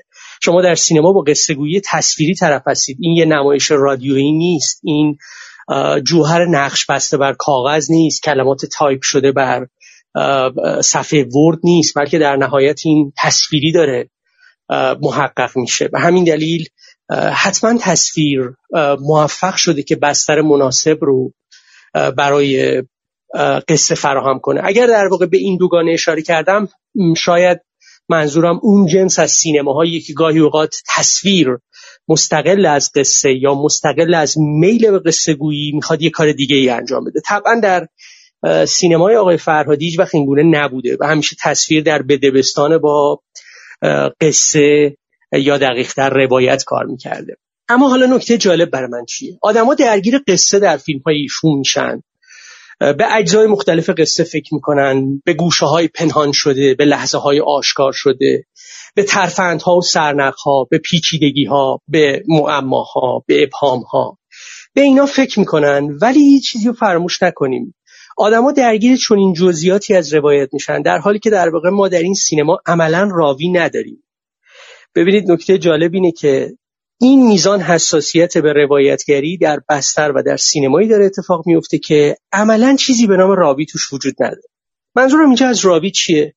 منظورم اینجا از راوی. راوی درون داستانیه که می‌تونه در قالب کاراکتر راوی تجسم پیدا کنه یا می‌تونه در قالب گفتار روی تصویر صدای روی تصویر voice over تجسم پیدا کنه. خود آقای فرادی که طبعا فیلم های خودشون از من خیلی بهتر بیاد میارن می‌تونن منو تصحیح کنن. ولی برای جلسه امشب وقتی به حافظم رجوع کردم پیش خودم گفتم نوید تو نه هیچ voice over ی می‌تونی تو این سینما به یاد بیاری و نه هیچ کاراکتری که در مقام راوی ظاهر بشه و شروع کنه در واقع یه قصه ای رو برای دیگران تعریف کردن. دست کم فرصتی نبود برای اینکه من تک به تک و لحظه به لحظه همه فیلم ها رو دوباره ببینم. ولی چیزی در حافظه من نقش نبسته. از اون سمت ما راوی برون داستانی هم نداریم. یعنی راوی که جز جهان داستان نیست ولی صداش همچنان هست و قراره برای ما یه قصه تعریف کنه یا یه نکته ای رو بگه یا هر چیز دیگه آدما در واقع درگیر روایتگری در سینمایی میشن که عملا فاقد راویه. اجازه بدید از همین فاقد راوی بودن به یه نکته دیگه ای برسم. این اونجاییه که مدل روایتگری در فیلم های آقای فرهادی رو برای من خیلی نزدیک می‌کنه به مدل روایتگری در سینمای کلاسیک. و البته اگر میگم برای من منظورم این نیست که این یک کشف ویژه‌ایه. خوندم شنیدم و از دوستان دیگری هم این رو شنیدم و خوندم که برای اونها هم این سینما در مدل قصه خودش قرابت هایی رو با سینمای کلاسیک داره. ببینید در سینمای کلاسیک خیلی ها به این نکته اشاره کردن. یه جوری قصه تعریف میشه که انگار در واقع رویدادها خودشون برای خودشون دارن اتفاق میفتن یعنی گویی اتفاقا خودشون دارن اتفاق میفتن و خودشون رو دارن نقل می‌کنن. یه تعبیری پیتر ولن داره. میگه در سینمای کلاسیک زبان همیشه نامرئی باقی میمونه و ما با توهم حضور بیواسطه و مستقیم رویدادها طرفیم. یعنی انگار دقیقا به تماشای یه زندگی نشستی دیگه. انگار در واقع سینما یه پنجره یه دریچه که تو اون سمت پنجره می‌تونی یه زندگی واقعی رو نگاه بکنی. یه بار به زندگی های واقعی خودمون نگاه بکنیم. زندگی های واقعی ما که نه لزوما صدای روی زندگی داره صدای روی تصویر زندگی و نه لزوما ماها به عنوان کاراکترهای این زندگی شهروندانی که اگر بخوایم ترجمه بکنیم بگیم کاراکتر هستیم ماها لزوما راوی هم نیستیم. ولی در واقع همدیگر رو می‌بینیم. روابطی بین ماها وجود داره. دیالوگ های بین ما رد و بدل میشه. یعنی خود زندگی واقعی هم به نظر میشه که همین جوری پیش میره. رویدادها خودشون برای خودشون اتفاق میفتن بدون اینکه کسی بخواد این رویدادها رو به ما توضیح بده. یا معنای این رویدادها رو به ما بگه در قالب voice یا در قالب narrator راوی. فیلم های آقای فرهادی دست کم زمانی که شروع میشن تا اون نیمه ها هم که جلو میرن معمولا یه همچین حالتی دارن. تو در واقع شاهد رویدادهایی هستی که انگار برای خودشون دارن اتفاق میفتن یه خصلت روزمره دارن. گرچه در این روزمرگی خودشون خیلی روزمره هستن ولی در این حال دراماتیک هم هستن. یعنی منظورم یه جنس روزمرگی از اون مدل سینمایی نیستش که زیبایی شناسیش رئالیسم روزمره است و کلام هم فاقد هر گونه وجه دراماتیک یا نمایشی. نه در سینما آقای فرهادی همین که شما کلمه ها یا جمله ها رو به یاد میسپرید یعنی اینکه کم در واقع اینا تنقیح شدن ویرایش شدن. اینا برای اینکه به جهان نمایش راه پیدا بکنن بیحالی یا بیهدفی یا روزمرگی محض ازشون کسر شده یا در واقع در اونها کمرنگتر شده و کلام شکل نمایشی تری پیدا کرده. برای اینکه در واقع وارد یه جهان نمایشی بشه. اما به هر روز زمانی که در واقع با این فیلم ها ما مواجه میشیم در غیاب راوی تصورمون اینه که این رویدادها برای خودشون دارن اتفاق میفتن منتها رویدادهای گرمتری ان رویدادهای غلیظتری ان رویدادهایی که دراماتیک ترن. چون حامد صرافی امروز اسمش آورد این رویدادها برخلاف اون رویدادهای روزمره که مثلا شما در فیلم های اریک رومر می‌بینید. اونجا خیلی روزمره ترن. خیلی به نظر بیواسطه تر ارگانیک تر میان اینجا نه به نظر می‌رسه بالاخره از یه میانجی عبور داده شدن. و این البته ویژگی این سینماست. اینا ویژگی های مختلفیه که این سینما ها رو در نسبت با هم قرار میده. اما در واقع برغم این قرابت با مدل قصهگویی کلاسیک و بیواسطگی رویدادها یه جایی همیشه تو فیلم های ایشون هست. همونجوری که خودشون هم اشاره کردن این بود که گفتن این از درباره الی پررنگترم شد. و بله به نظر من چیزی که می‌خوام بهش اشاره بکنم در درباره الی در جدایی نادر از سیمین فروشنده گذشته خیلی هم پررنگ تره در قهرمان یه تغییر معنیداری پیدا می‌کنه که حالا ما مفصل یه بار راجع بهش صحبت کرده بودیم میشه یه اشاره هایی بهش کرد. اون تغییر معنیدار چیه؟ اون تغییر معنیدار لحظه هاییه که اون بیواسطگی یا طبیعت یا ناتورالیسم اتفاقها زیر سوال میره. یعنی جایی که متوجه میشی درست کاراکتر راوی در فیلم ندارم. درست صدای روی تصویری در کار نیست. ولی این به این معنا نیست که این جهان راوی نداره. اتفاقا در واقع این جهان یه خالق و یه راوی داره که داره حضور خودش رو به می‌کشه.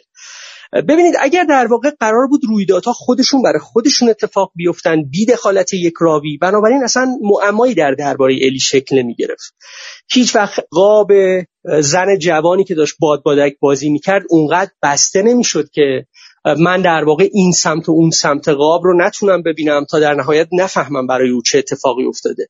رویدادها اگر برای خودشون اتفاق می افتادن اون قاب می‌تونست بازتر باشه و بنابراین من بفهمم برای الی چه اتفاقی افتاده.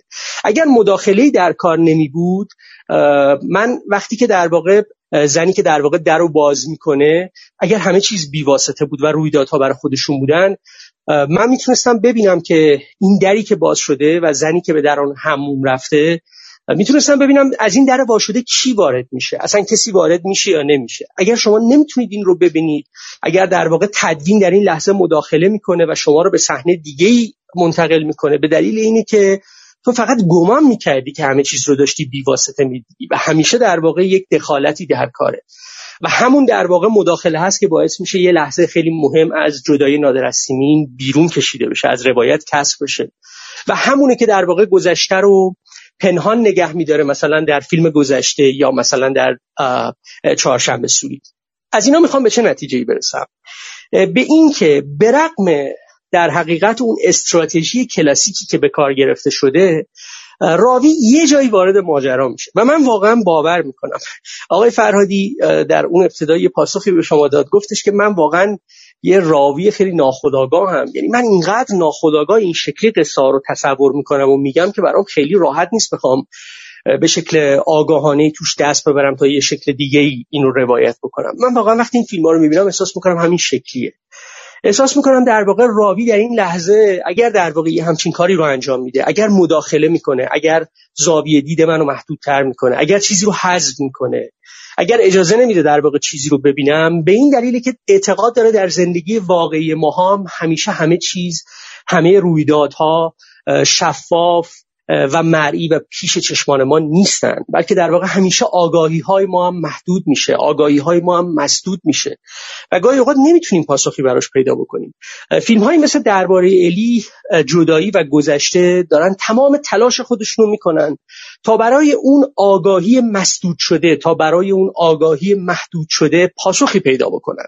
و همین دلیلی که فیلم ها الگوی معمایی دارن. اما فیلم قهرمان دست کم چیزی که برای من در مدل روایتگریش تازگی داشت و بسیار دوست داشتم در اون این بود که اون فیلم حتی همین تلاش هم انجام نمیده. به ما یادآوری می‌کنه که ببین گاهی اوقات این آگاهی مسدود شده این آگاهی محدود شده هیچ وقت نمی‌تونه از این صد عبور بکنه. هیچ وقت نمی‌تونه پاسخی رو پیدا بکنه. شبیه انبوهی سوال بی پاسخ در زندگی ماها.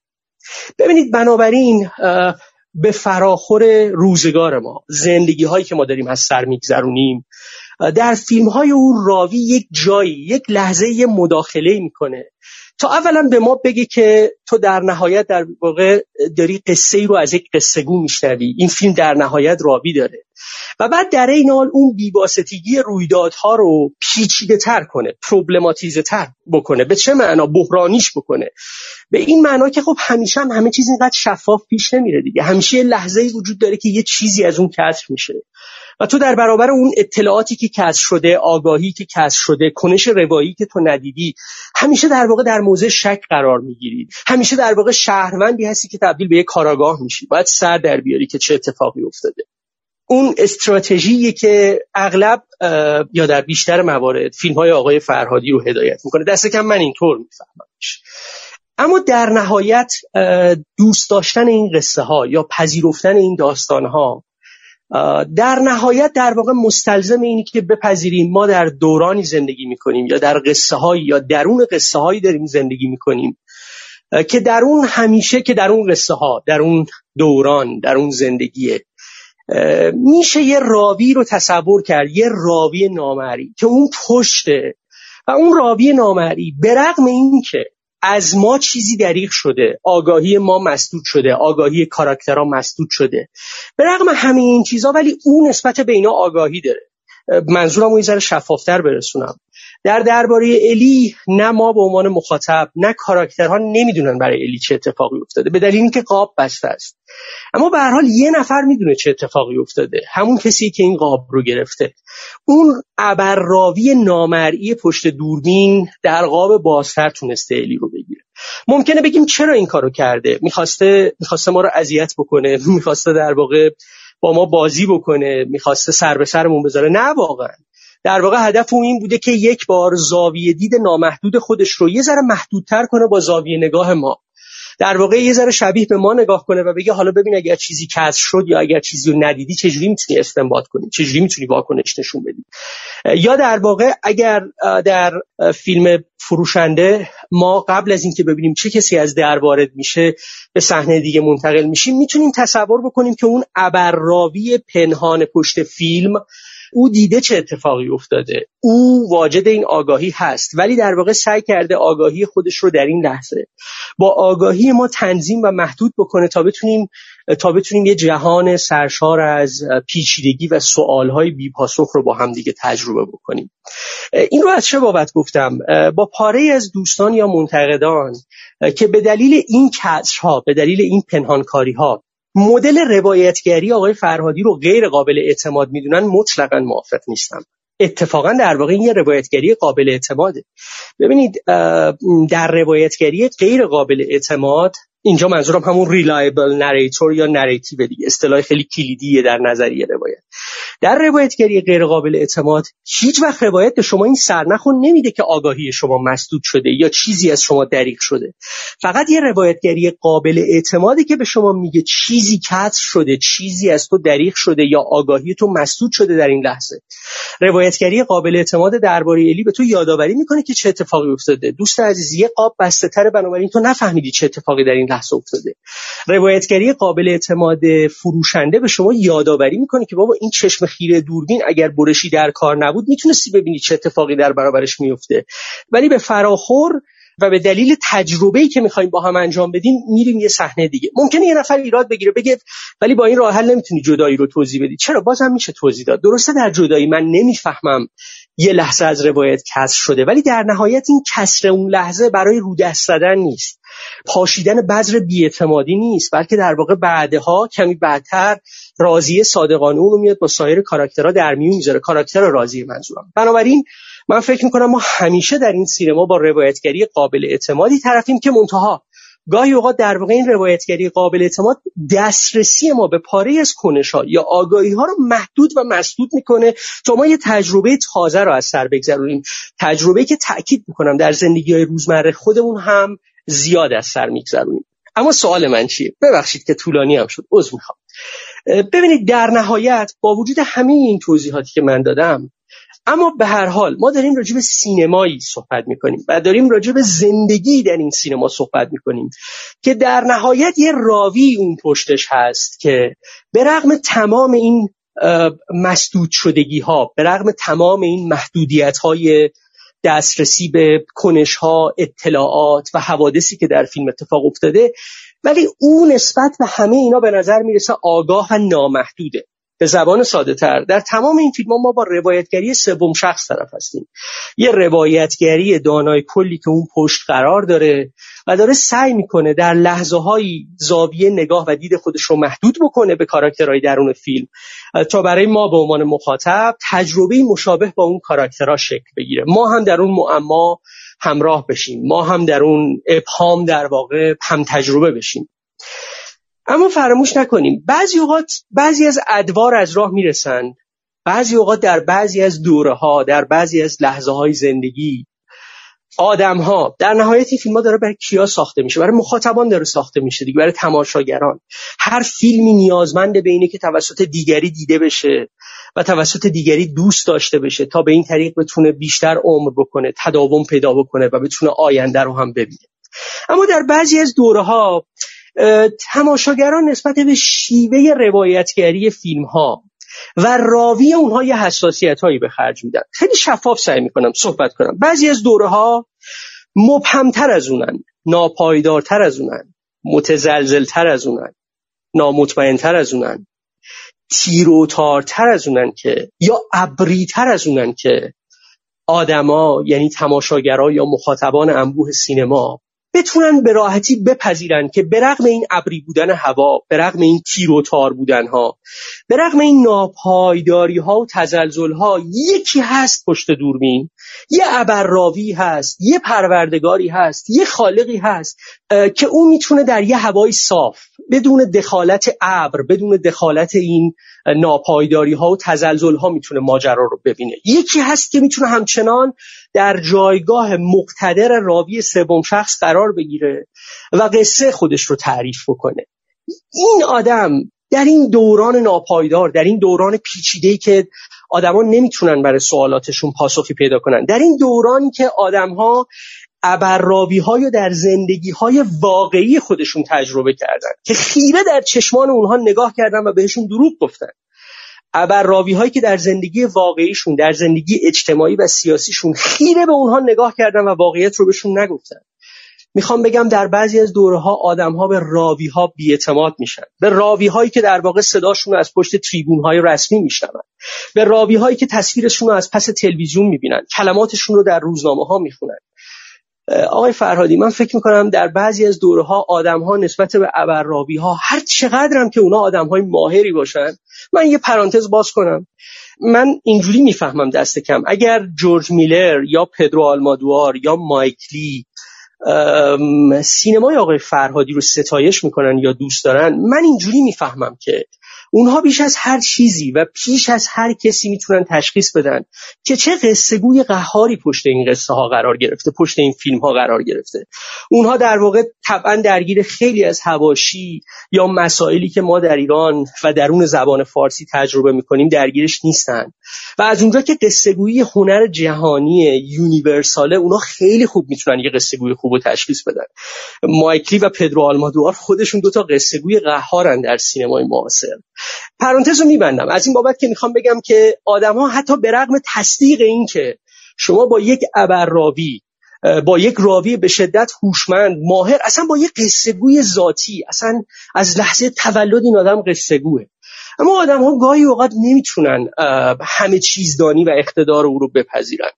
سوال مشخص من از آقای فرهادی. آقای فرهادی در دورانی که دست کم به نظر می‌رسه در دوران فعلی ما آدم ها نسبت به راوی های همچین نسبتی رو دارن. و یه جور قرار گرفتن در جایگاه قادر در جایگاه بهرهمند از آگاهی بهرهمند از اطلاعات.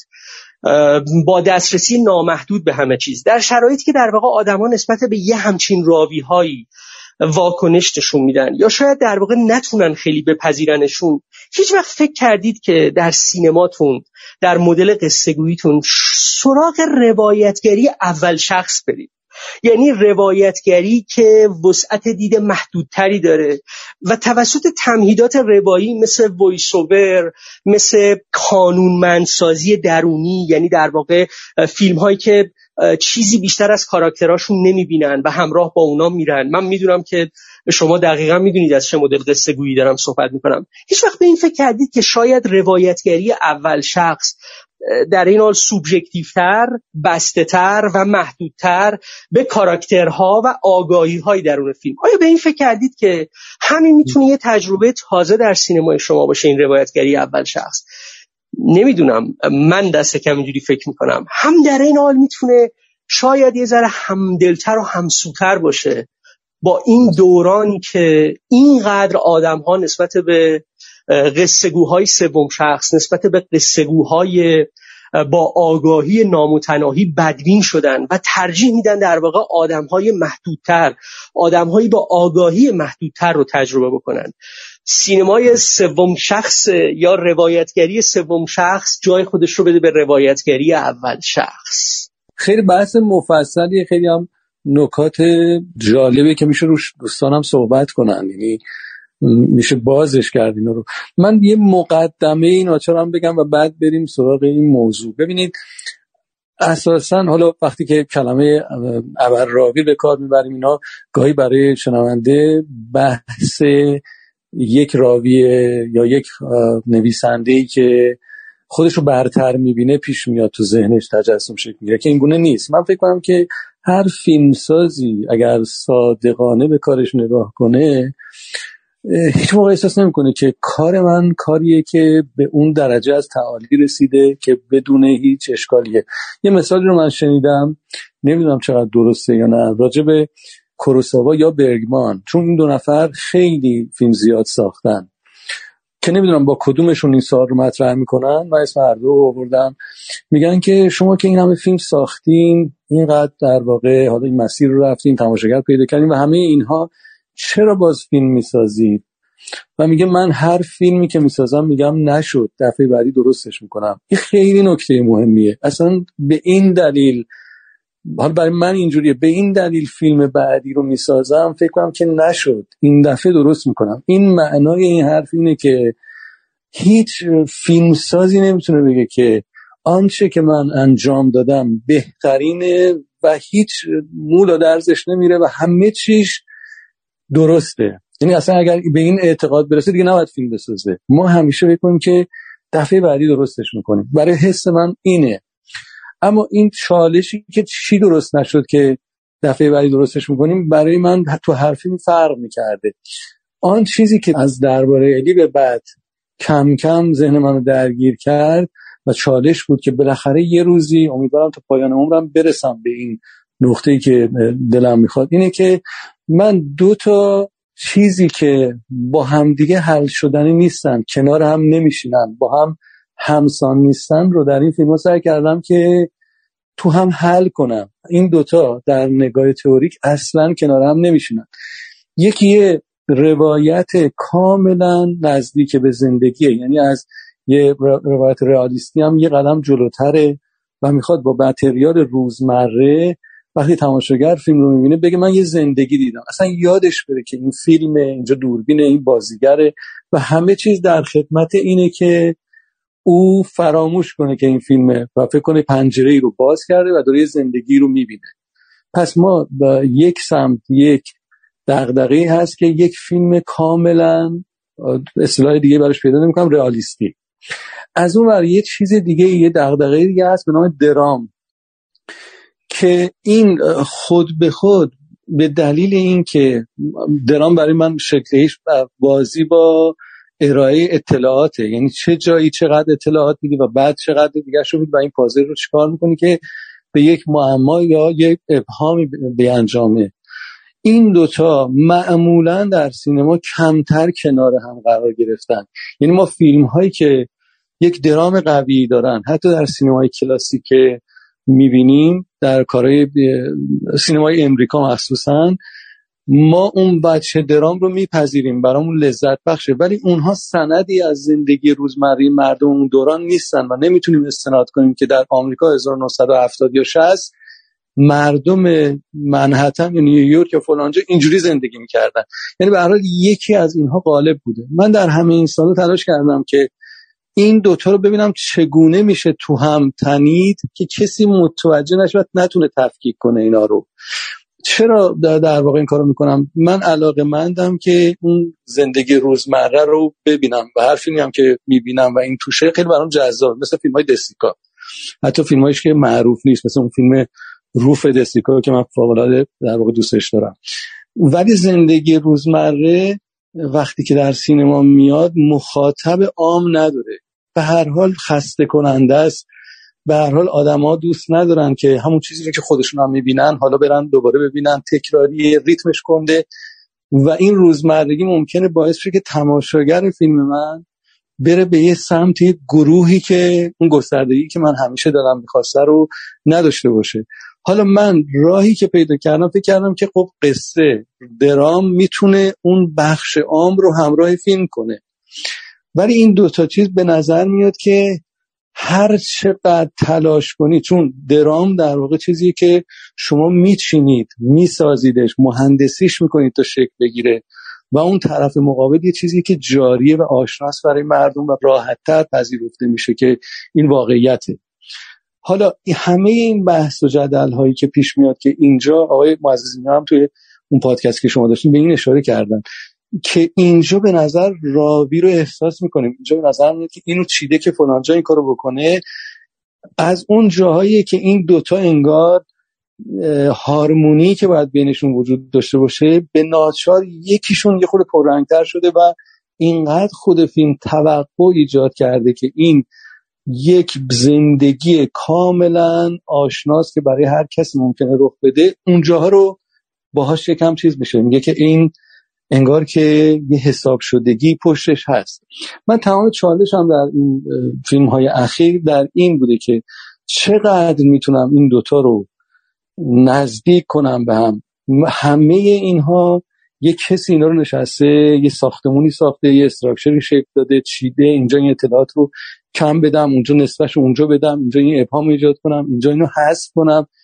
که اینو برسه به یه معما برسه به یه سری تویست برسه به یه چیزی که تماشاگر دلش بخواد بدونه لحظه بعدی چیه و آیا اون چیزی که لحظه بعد می‌بینه همونیه که قبلا پیش خودش تصور کرده بود یه مثل یه بازی بین تماشاگر و فیلم. چون خودش یه پیش بینیایی می‌کنه و بعد می‌بینه فیلم یه سمت دیگه رفت. دوباره حالا بازی بعدی. و خود این باعث میشه که تماشاگر گسترده تری داشته باشه فیلم. این دغدغه منه و می‌فهمم که دارم یه کاری رو روش اصرار می‌کنم که از اساس کار ناشدنیه و الان دیگه در این مقطع چالش بزرگ من اینه که قصه هایی با همین سمت و سو و هر چقدر بیشتر بتونم این مرز رو بردارم. اینکه پرسیدین آیا در ادامه فکر می‌کنید که روایتتون رو عوض کنید؟ مثلا از سوم شخص به روایت دیگری که حالا راوی حضور روشنتری داشته باشه. اصلا از اول تکلیف روشن کنیم بگیم آقا یه نفر داره این روایت کنه از دید اون ببینید. هرچی اون گفت رو قبول کنید دیگه یا باش همراه بشید اینکه آیا این کارو می‌کنم یا نه من چون هنوز به ته این مسیر و این چالش نرسیدم نه.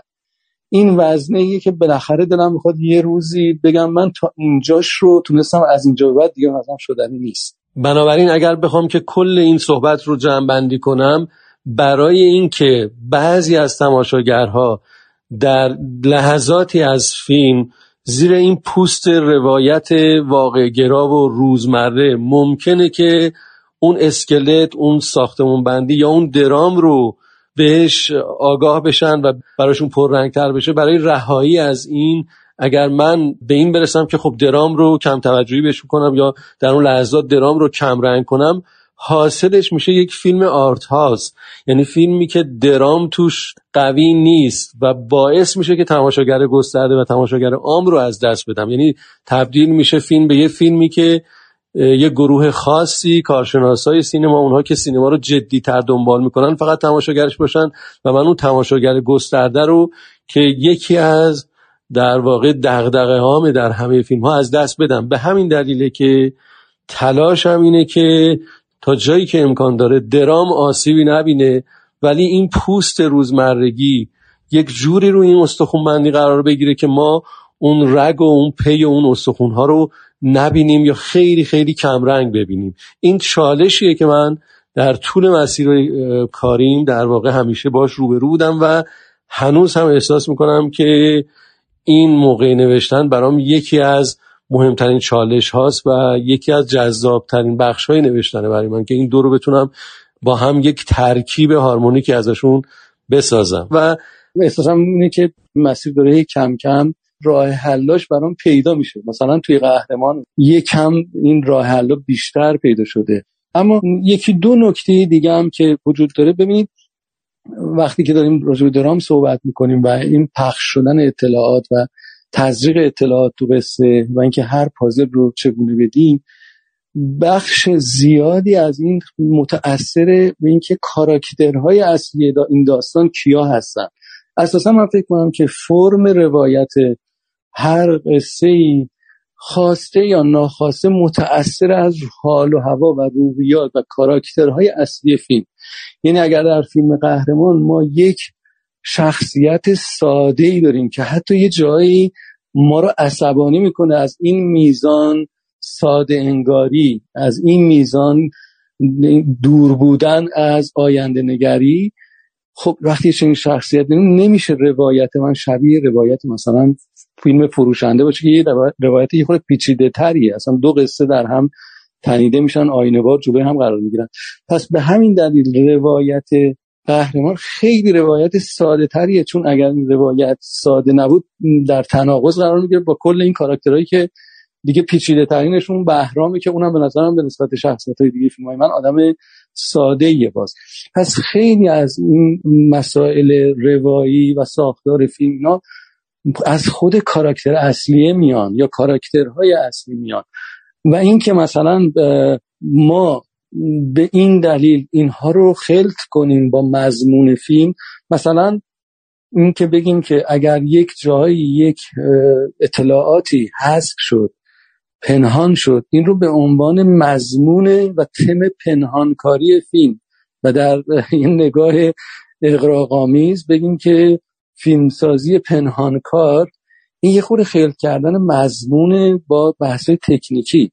در واقع اونجا پنهان نمیشه. یه سری اطلاعات به یه شکل دیگری ارائه میشه.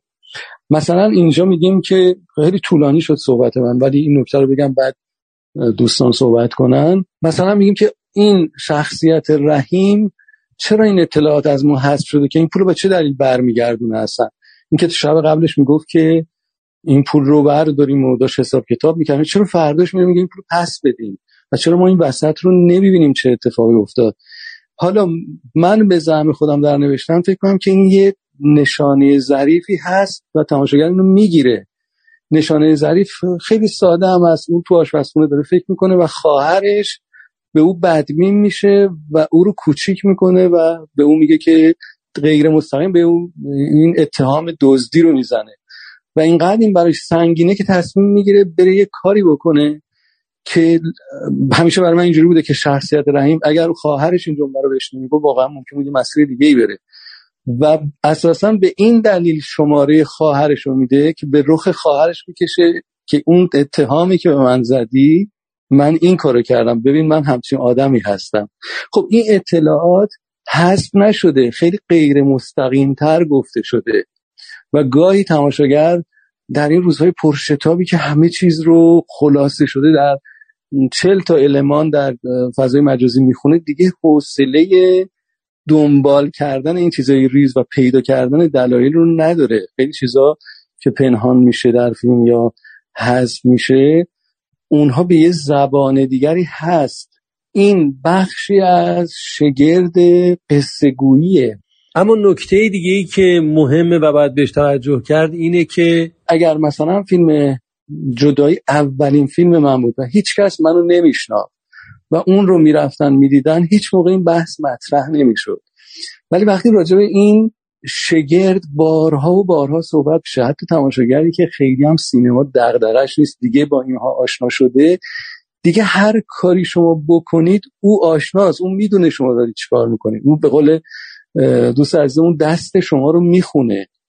راه دیگری وجود نداره اینا به یه سیر فیلم های من و اونها هی به زبان من آشناتر شدن و حالا جزئی نگرتر دارن نگاه می‌کنن که این حسنه چون خیلی اگر مثلا خودم مثال خودم رو نقص کنم اگر مثلا جدای اولین فیلم من بود خب خیلی از این نکات ظریفی که راجعش بعدا حرف زدن حرف نمی زدن.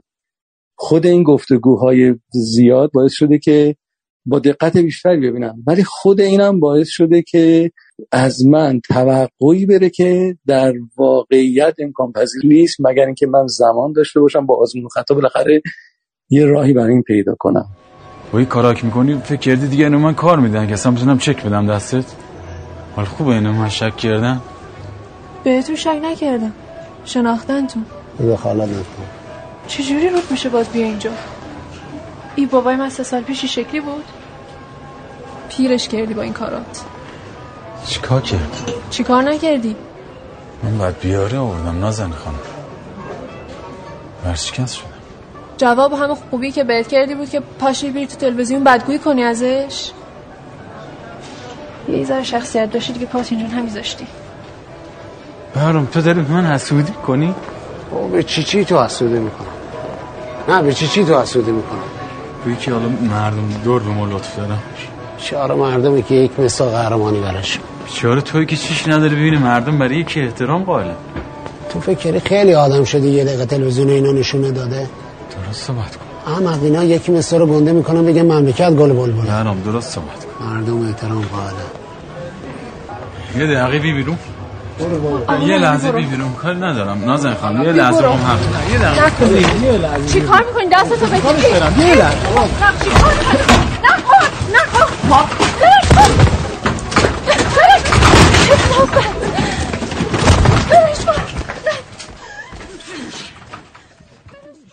در حوالی چیزی که نوید مطرح کرد یه پرسشی دارم یعنی یه ایده ای دارم می‌خوام با خودتون مطرح کنم یعنی یه احساسه و این دوست دارم ببینم که آیا به شما این منتقل شده یا نه خودتون چه تصوری داره حالا دوباره همین خداگاه و ناخداگاه. من احساس می‌کنم اسخر فرهادی چه در بیرون ساخت فیلمهاش چه در درون فیلمهاش یه وجه دیکتاتورگونه ای داره که حالا توضیح میدم براتون به چه عنوان. ببینید در مورد بیرون فیلم ها ما اونجوری که مثلا در مورد ساخت فیلم ها می‌دونیم که شما مثلا بازیگرتون رو بهش میگی که تو هفت ماه در اختیار من هستی و اجازه حتی مصاحبه هم مثلا نداری و باید این مسیر رو بگونی یعنی برای که اون جهانتون رو بسازید کلیه عوامل رو به شدت باید برشون سخت می‌گیرید. وقتی ما می‌بینیم فیلم های شما واجد کیفیت این گونه اصلا این محصول به نظرم این نگاه شما رابطتون با بازیگرتونه رابطتون با عوامل پشت صحنتونه. اصلا همین شیوهی که شاید یک سال وقت می‌ذارید و چندین ورسیون مختلف از فیلم نامه رو هی باز تولید می‌کنید تا برسید. یعنی حالا اینجا دقیقا اینجا جاییست که آسان نمی‌گیرید. این سختگیری این نگاهی که یه جور رها نیست انگار به یه معنا به یه معنا در این بداهت یا بداهه وجود نداره و همه چی بارها و بارها و بارها آزموده میشه. توی خود فیلم ها حالا یه جور دیگه برای سرنوشت شخصیت هاست. به نظر میاد که من حالا به شوخی جدی میگم فرهادی جهانی خلق می‌کنه که شخصیتاش نمی‌تونن ازش بیان بیرون. یعنی جهان همه می‌دانند هم جهان حالا به خصوص بحث اون قهرمانه سلسله وقایع به قدری در دستان خالق اثر در هم تنیده میشه که قهرمانه یعنی شخصیت ما اصلا نتونه از این گرداب بیاد بیرون. این گرداب مثلا در جدای نادر از هم هست. ببینید فضای مثلا رقص در قبار شما چون گفتین فیلم اولتون نیست فضای آرامتریه. ما دو تا کرکتر داریم و رابطه این دو نفر در طول فیلم به یک نتیجه می‌رسه که حالا اون پسر دستشو از دست میده و قریبیان به عنوان اون شخصیت حالا به چیزای دیگه می‌رسه. ولی ولی گرداب نیست. از جدا مثلا جدایی که حالا دوباره بعد الیه بعد الیه مثلا ما یه حدود یه ساعت اول فیلم همه چی رهاست. ما بداهه داریم اوضاع خوبه و بعد یک اتفاق میفته و ما به واسطه اون یه اتفاق آدمای آدم ها رو یواش یواش نسبت به اون می‌شناسیم و اینو. خب ما البته داریم در مورد فیلم های متفاوتی صحبت کنیم در مورد جدایی سرنوشت و چند تا رفتار با هم دیگه به قدری گره می‌خوره در دل هم که شخصیت ها دیگه انگار از توش نمی‌تونن از این جهان بکشن بیرون. و این دقیقا توسط کارگردان و نویسنده ایجاد میشه. حالا قهرمان هم همینجوره. و من حالا دوباره در همون میگم که شما شرایطی رو برای اینا درست می‌کنید یا جوری دیگه فیلم می‌سازید که این افراد لحظه آسایش پیدا نمی‌کنند. یعنی ما لحظه از آسایش اینها و لحظه که یه لحظه گیر خودشون بشینن با خودشون فکر کنن که چیکار دارم می‌کنم درست دارم می‌کنم غلط دارم می‌کنم پیدا نمی‌کنن. من همیشه میگم میگم سکانس پایانی فیلم همه می‌دانن. تنها جاییه که خاویر باردن میشینه و در حقیقت از دست دادن همه چیز رو می‌بینه. شما اون یه لحظه از اون لحظه که من به معنای شاعرانگی در آثار شما لحظه که اون باد میوزه در دل اون چمنزار و اینا لحظه که همه چیزش رو از دست داده. مثلا کنم فیلم های شما در مورد مردایی که همه چیزشون در انتها از دست میدن. حالا خود چیز جالبیه. حالا میگم حالا میشه بعدا بحث کنیم. بحث های معززی درست میگه. بحث زیاد میشه کردن شما. حالا در مورد این قصه مردایی که همه چیزشون از دست میدن ما فیلم هایی داریم می‌بینیم و فیلم همه می‌دانن یه لحظه داره که یه آدمی وقت می‌کنه که با خودش خلوت کنه. قهرمان حتی دیگه این لحظه رو هم طرف فکر پیدا نکنه. مگه که اون شبی که داره با پسرش داره خلوتی دوباره می‌کنه و اینو. در حقیقت می‌خوام بگم شما یه جوری جهان فیلم های آدماتون رو می‌سازین که بر اینا آرامش اصلا قرار نیست حاکم بشه. یعنی از پیش تصمیم گرفته شده که این جهان گرداب زده باشه. می‌خوام بپرسم ازتون که این دیکتاتوری رو میپذیرید؟ حالا چه بیرون چه درمون فیلماتون؟ ب... یعنی این میزان قصاوتی که شما برای شخصیت ها رقم می‌زنید رو قبول دارید یا نه؟ ببینید به هر حال یه فرهادی در ذهن یه عده شک گرفته در زندگی شخصی من و برای اطرافی من من اصلا اینجوری نیست. من دیگه نمی‌تونم برم تو ذهن اونا بگم که من در زندگی شخصی خودم اینگونه نیستم. در موقع نوشتن اینگونه نیستم و بخشی از اینا هم به خاطر اقراقهایی که بعد از فیلم ها در مصاحبه ها شاید میشه. مثلا اینکه ما تمرین می‌کنیم قبل از فیلم برداری این چیز تازه ای نیست. خیلی از بچه های تئاتر این پروسه رو خیلی جدیتر انجام میدن. مثلا اینکه شما یه گروهی رو مثلا هفت ماه چهار ماه سه ماه باشون تمرین کنین خب هر تئاتری این کار انجام میده. ولی وقتی که خیلی اینو تکرار بکنیم و بولد کنیم به نظر میاد یک فضای خشکی اون پشت وجود داره و اینا زیر فشار دارن به کاراکترها می‌رسن که واقعا اینجوری نیست. اتفاقا سر تمرین هایی که حالا پشت صحنه بعضی از این فیلم ها هست امیدوارم یه روزی منتشر بشه. سر تمرین های خیلی فضای بازی و خیلی فضای گفتگوه و آدما حرف می‌زنن تمام این تمرین ها به بداهه گویی یعنی رو فیلم نامه که کمتر کار میشه بیشتر بداهه میگن. سر صحنه هم همینجوره. یعنی من یاد ندارم که کسی اومده باشه یه پیشنهادی داده باشه از هر سمت.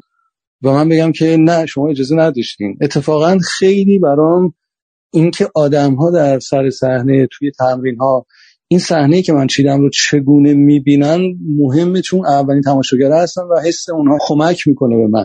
پس این کلیشه ای که حالا از نوع کار کردن من ایجاد شده و گاهی هم باعث دردسر شده. یادم آقای کلاری بار با من صحبت می‌کرد گفت که اینا راجع به پروسه تمرین شما یه صحبت هایی میرن من من می‌کنن و الان بعضی از بچه های جوون می‌خوان اون مسیر رو برن و پدر ما در اومده. چون چند ماه اینا میشینن حرفایی می‌زنن که اصلا ربطی به فیلم نداره و من هی بهشون میگم اینجوری نبود اصلا. بعضی از بازیگرا هستن که از لحظه‌ای که وارد میشن اینقدر خوبن من میگم اصلا نیازی نیست کاری بکنه. توی تمرین بهشون میگم اصلا عنوان بازیگر وارد بحث‌های محتوایی نباید بشید. چون شخصیت رحیم که نمی‌دونه سابتکس این زندگی و این داستانی که داره چیه که. اون داره زندگی روزمرهش می‌کنه بس بازیگر اصلا نیاز نیست وارد مزامین و تم فیلم و این فیلم چی می‌خواد بگه بشه و واقعا اینقدر خیلی ساده تر از اون چیزیه که بیرون به چشم میاد. اما بعد من خب یه لذتی دارم از اینکه اون چیزی رو که می‌خوام بهش برسم و نمی‌تونم اگر یک پلانی در نیومد ازش بگذرم. و برعکس چیزی که به نظر میاد اتفاقا تعداد برداشت هایی که ما مثلا سر فیلم می‌گیریم تعداد زیادی نیست. من وقتی که تعداد برداشت های یه پلانم به 5 تا می‌رسه دیگه فکر کنم که اشکال یه جای دیگه است از منه و من باید یه چیز رو عوض کنم. مگر اینکه آدم یه باشه نتونه کار کنه یعنی خیلی نرم فیلمسازی معمولی تعداد جلسات مثلا درباره الی 54 60 جلسه ساخته شد. یا مثلا همین قهرمان مثلا با 60 خورده جلسه ساخته شد. پس این تصور فشار دیکتاتورگونه من اصلا نه باش نزدیکی دارم نه میپسندم این رو. اما راجع به این که مثلا در رقص در غبار آدم ها فرصت بیشتری دارن اون گرفتاری وجود نداره. خب به همین دلیل رقص در به نسبت فیلم های بعدی فیلم بلاز روایی و ساختار فیلم درستی نیست. یعنی روایت رقص در یه دوپارگی داره. یعنی شما با یه شهر شروع می‌کنید با یه سری آدما زمانهای طولانی میشینن به هم نگاه می‌کنن. اینا به اشکالاتی که بعد من سعی برطرف کنم. ببینید گرفتاری این آدم ها تعمدن برای وانمود کردن به یک گرفتاری جعلی که ایجاد نشده. شما وقتی که توی آسانسوری دارید میرید بالا بیت آسانسور مثلا دو ساعت بین دو طبقه گیر می‌کنه پنج نفر توی آسانسوری وضعیت بحرانیه و گرفتارید. این رو به زور این گرفتاری ایجاد نشده. این یه بحرانیه که به هر حال آدم توش گرفتار میشن. نکته دیگری که وجود داره من اگر بخوام لابلای این سکانس ها با این قصه های با این شاخ و برگایی که قصه ها دارن زمانهایی رو بذارم برای شل شدن قصه برای اینکه تماشاگر یکم بیاد از فیلم بیرون. خب همه اون تلاشی که کردم که تماشاگر بره تو درون زندگی این آدم ها و همراه این آدم ها بشه ضدش عمل کردم و ریتم میفته و باز دوباره اون بحث اصلی میشه. تماشاگر عادی اون فیلم رو رها می‌کنه. ممکنه یه متخصص سینما یه کارشناس منتقد ببینه فیلم رو. ولی من همچنان این پافشاری رو دارم که یک آدمی که هیچ زمینه دانش سینمایی هم نداره خسته نشه از فیلم. و اساسا امروزه که با این چیزایی که طراحی شده اصلا یه جوری طراحی شده که شما از دیدن یه چیز سریع بتونید بپرید به یه چیز دیگه. طراحی سخت افزاریش اونجوریه که انگشت شما یه جوری به راحتی بتونه بره سریع با شتاب یه موضوع دیگه. بزنه بره بعدی بیاد بعدی بیاد بعدی بیاد. در این روزگار پرشتاب که تماشاگر واقعا حوصله دو ساعت فیلم دیدن رو نداره یه تمهیداتی بالاخره لازمه. یعنی من اگر در فیلمی مثلا بذارم 40 ثانیه 50 ثانیه کسی در یه سکوتی باشه خب اون مسیر اون منحنی که طراحی شده برای اینکه تماشاگر تا آخر فیلم ببینه فیلم رو دچار نقصان میشه. شخصیتاتون رو وخیمتر نمی کنید وضعیتشون رو. بعد سوال من اینه کلا احساس می‌کنین فیلم به فیلم که اومدین جلو آدما هی وضعیتشون داره وخیمتر میشه. بیشتر از اینکه اینا یه کاری بکنن شما انگار دارین یه کاری می‌کنید نمی‌تونن نجات پیدا کنن از وضعیتشون. ببین من خودم احساس کنم که وخیم ترین وضعیت رو شخصیت هایی که تا حالا کار کردم تو درباره الی داشتن. یعنی بالاخره با یه دوستی میرن سفر و اون دوست میمیره. و این واقعا وضعیت وخیمیه به نسبت قهرمان که تهش اینه که حالا آدمه آبروش رفت و یه مدتی هم میره زندان. دیگه مرگ و زندگی کسی در میان نیست. متوجه پس وضعیت وخیمتر نشده. ولی این که آدم ها وقتی یه وضعیتی براشون پیش میاد همش دارن دور اون موقعیت میچرخن تا یه راه حل پیدا کنن و ساختار اصلا این حرکت قصه ساختار دایره دوره یه موقعیت دارن میچرخن هی لایه برداری می‌کنن که اونجا چی گفتیم اگر نمی‌گفتیم چی می‌شد و هی دارن گذشته ای رو که دوره یا نزدیک لایه برداری می‌کنن این باعث میشه به نظر بیاد که زیاد از حد گرفتارن. در حالی که گرفتاری مثلا رحیم در فیلم قهرمان به نسبت گرفتاری اماد در فیلم فروشنده یا مثلا شخصیت پاکو در فیلم همه می‌دانن خب گرفتاری قابل حلتریه تا اونها. اما اگر بخوام کلیتر نتیجه بگیرم از این صحبتی که کردیم اینه که فیلم به فیلم وضعیت آدم ها وخیمتر نشده. تلاش شده که تماشاگر بیشتر اون موقعیتی رو که آدم ها درش گرفتارن باور کنه و خود این باور بیش از پیشه که یک بحرانی رو که مثلا در فیلم قهرمان وجود داره اگرچه وخامتش به نسبت مثلا فیلم درباره الیا فروشنده کمتره ولی اینکه شما بیشتر درون دنیای فیلم هستین باعث میشه احساس کنید وخیمتره.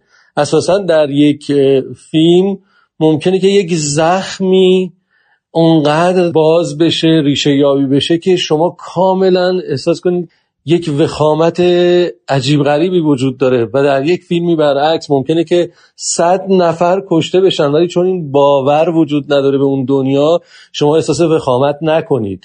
ببینید در فیلم دزد دوچرخه بحران به خاطر اینه که یه دوچرخه ای دزدیده میشه. قیمت این دوچرخه چقدره؟ چقدر این می‌تونه وخیم باشه؟ ولی موقعی که شما تماشا می‌کنید اینقدر در درون دنیای این فیلم هستین که بحران برای شما یه بحران بزرگی به نظر میاد. پس این به این معنا نیست که کاراکترها گرفتارتر شدن هیچ راه نجاتی ندارن و این فیلم به فیلم اضافه تر شده. نه سعی شده فیلم به فیلم این دنیا رو تماشاگر اینقدر درونش باشه بین این ماجراها زندگی کنه که احساس کنه این بحران بحران خودشه. بحرانیه که خودش داره تجربه می‌کنه و این احساس باعث میشه بعضی از تماشاگرها فکر کنن که چقدر وضعیت وخیمه.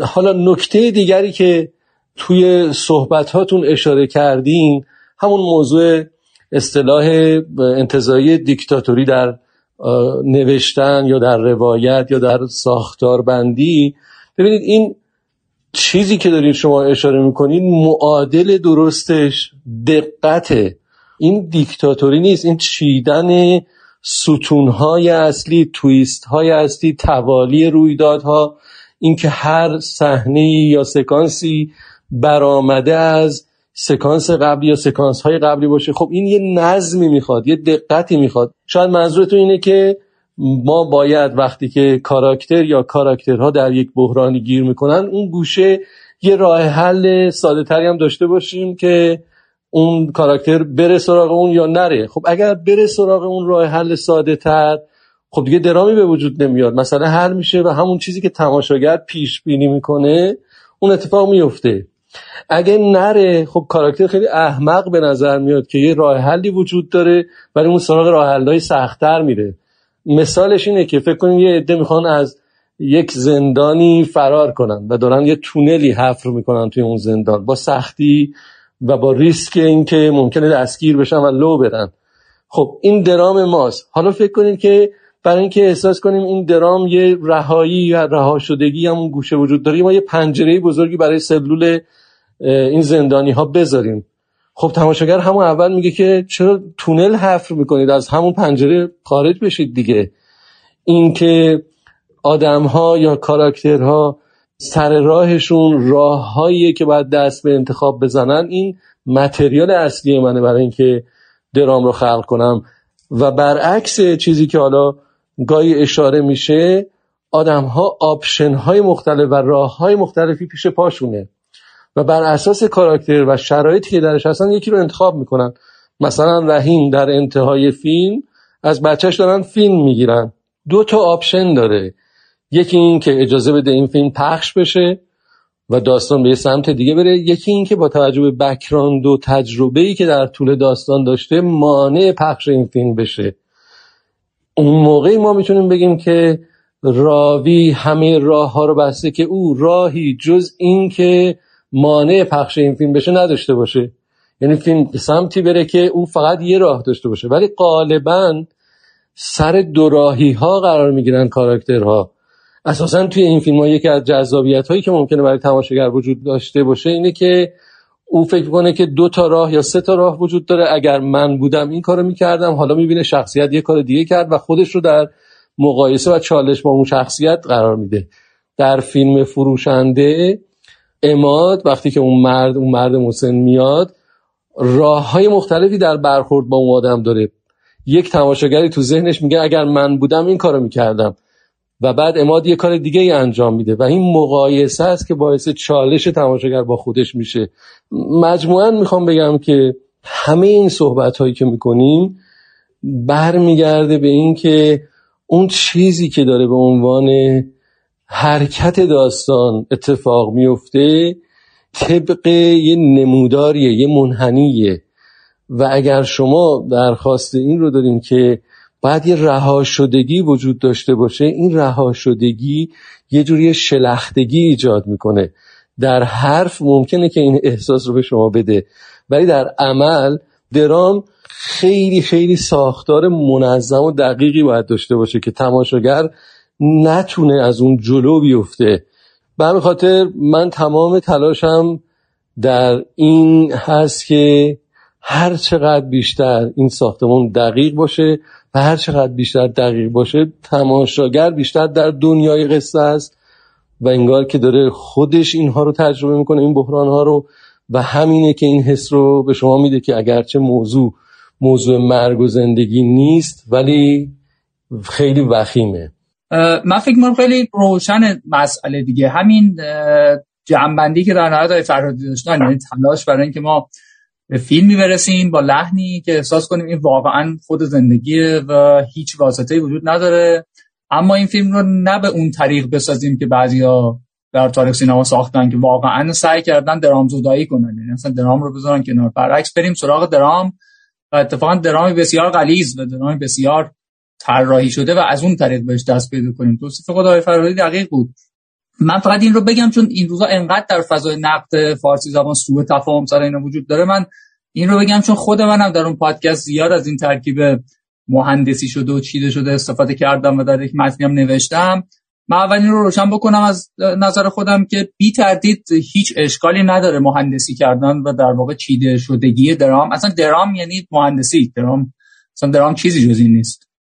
ما با درام وانمود می‌کنیم که چیزهایی داره خود به خود اتفاق میفته ولی کاملا مهندسیش می‌کنیم و بنابراین چیده شدگی ذات این کار تا اینجاش مسئله نیست.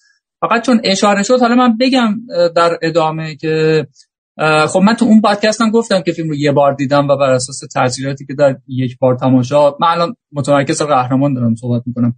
تو اون یک بار تماشا در واقع سعی کردم تصورم رو بگم اما در این فاصله دوباره دیدم. حالا برای خودم همه مقدار دقیق تر شده مسئله. چیزی که میگم در ادامه اون بحث و در ادامه بحثی که الان گفته شد طبعا اصرار روش ندارم که همچنان درسته. من شاید چهار بار دیگه هم ببینم بر این عقیده باشم شاید هم اشتباه می‌کنم نمی‌دونم. ولی الان برام روشنتره که نکته همین نیست که آقای فرادی عزیز اشاره کردن. یعنی این تلاش برای اینکه این درام به اون سبکی که آقای فرهادی دوست داره کاملا عین خود زندگی به نظر برسه و برای خود منم این همیشه تو فیلم های قبلی تکان دهنده بوده. من البته برخلاف اون چیزی که آقای فرهادی گفتن هنوز فکر می‌کنم بهش نرسیدم که به نظر من در جدای نادر اسلیمین تمام و کمال رسیدن و من اونو یک اوجی می‌دونم نه فقط در کارنامه های فرهادی بلکه اصلا در تاریخ سینمای جهان از این حیث از همین جهتی که صحبت می‌کنیم. منتها تو قهرمان من تو تماشا مجدد پیداش کردم خیلی مشخص تر من دقیقا اتفاقی که برام میفته یادم افتاد تو دفعه اولم که فیلم رو تو جشنواره تورنتو رو پرده دیدم اونجا از همین لحظه شروع شده بود.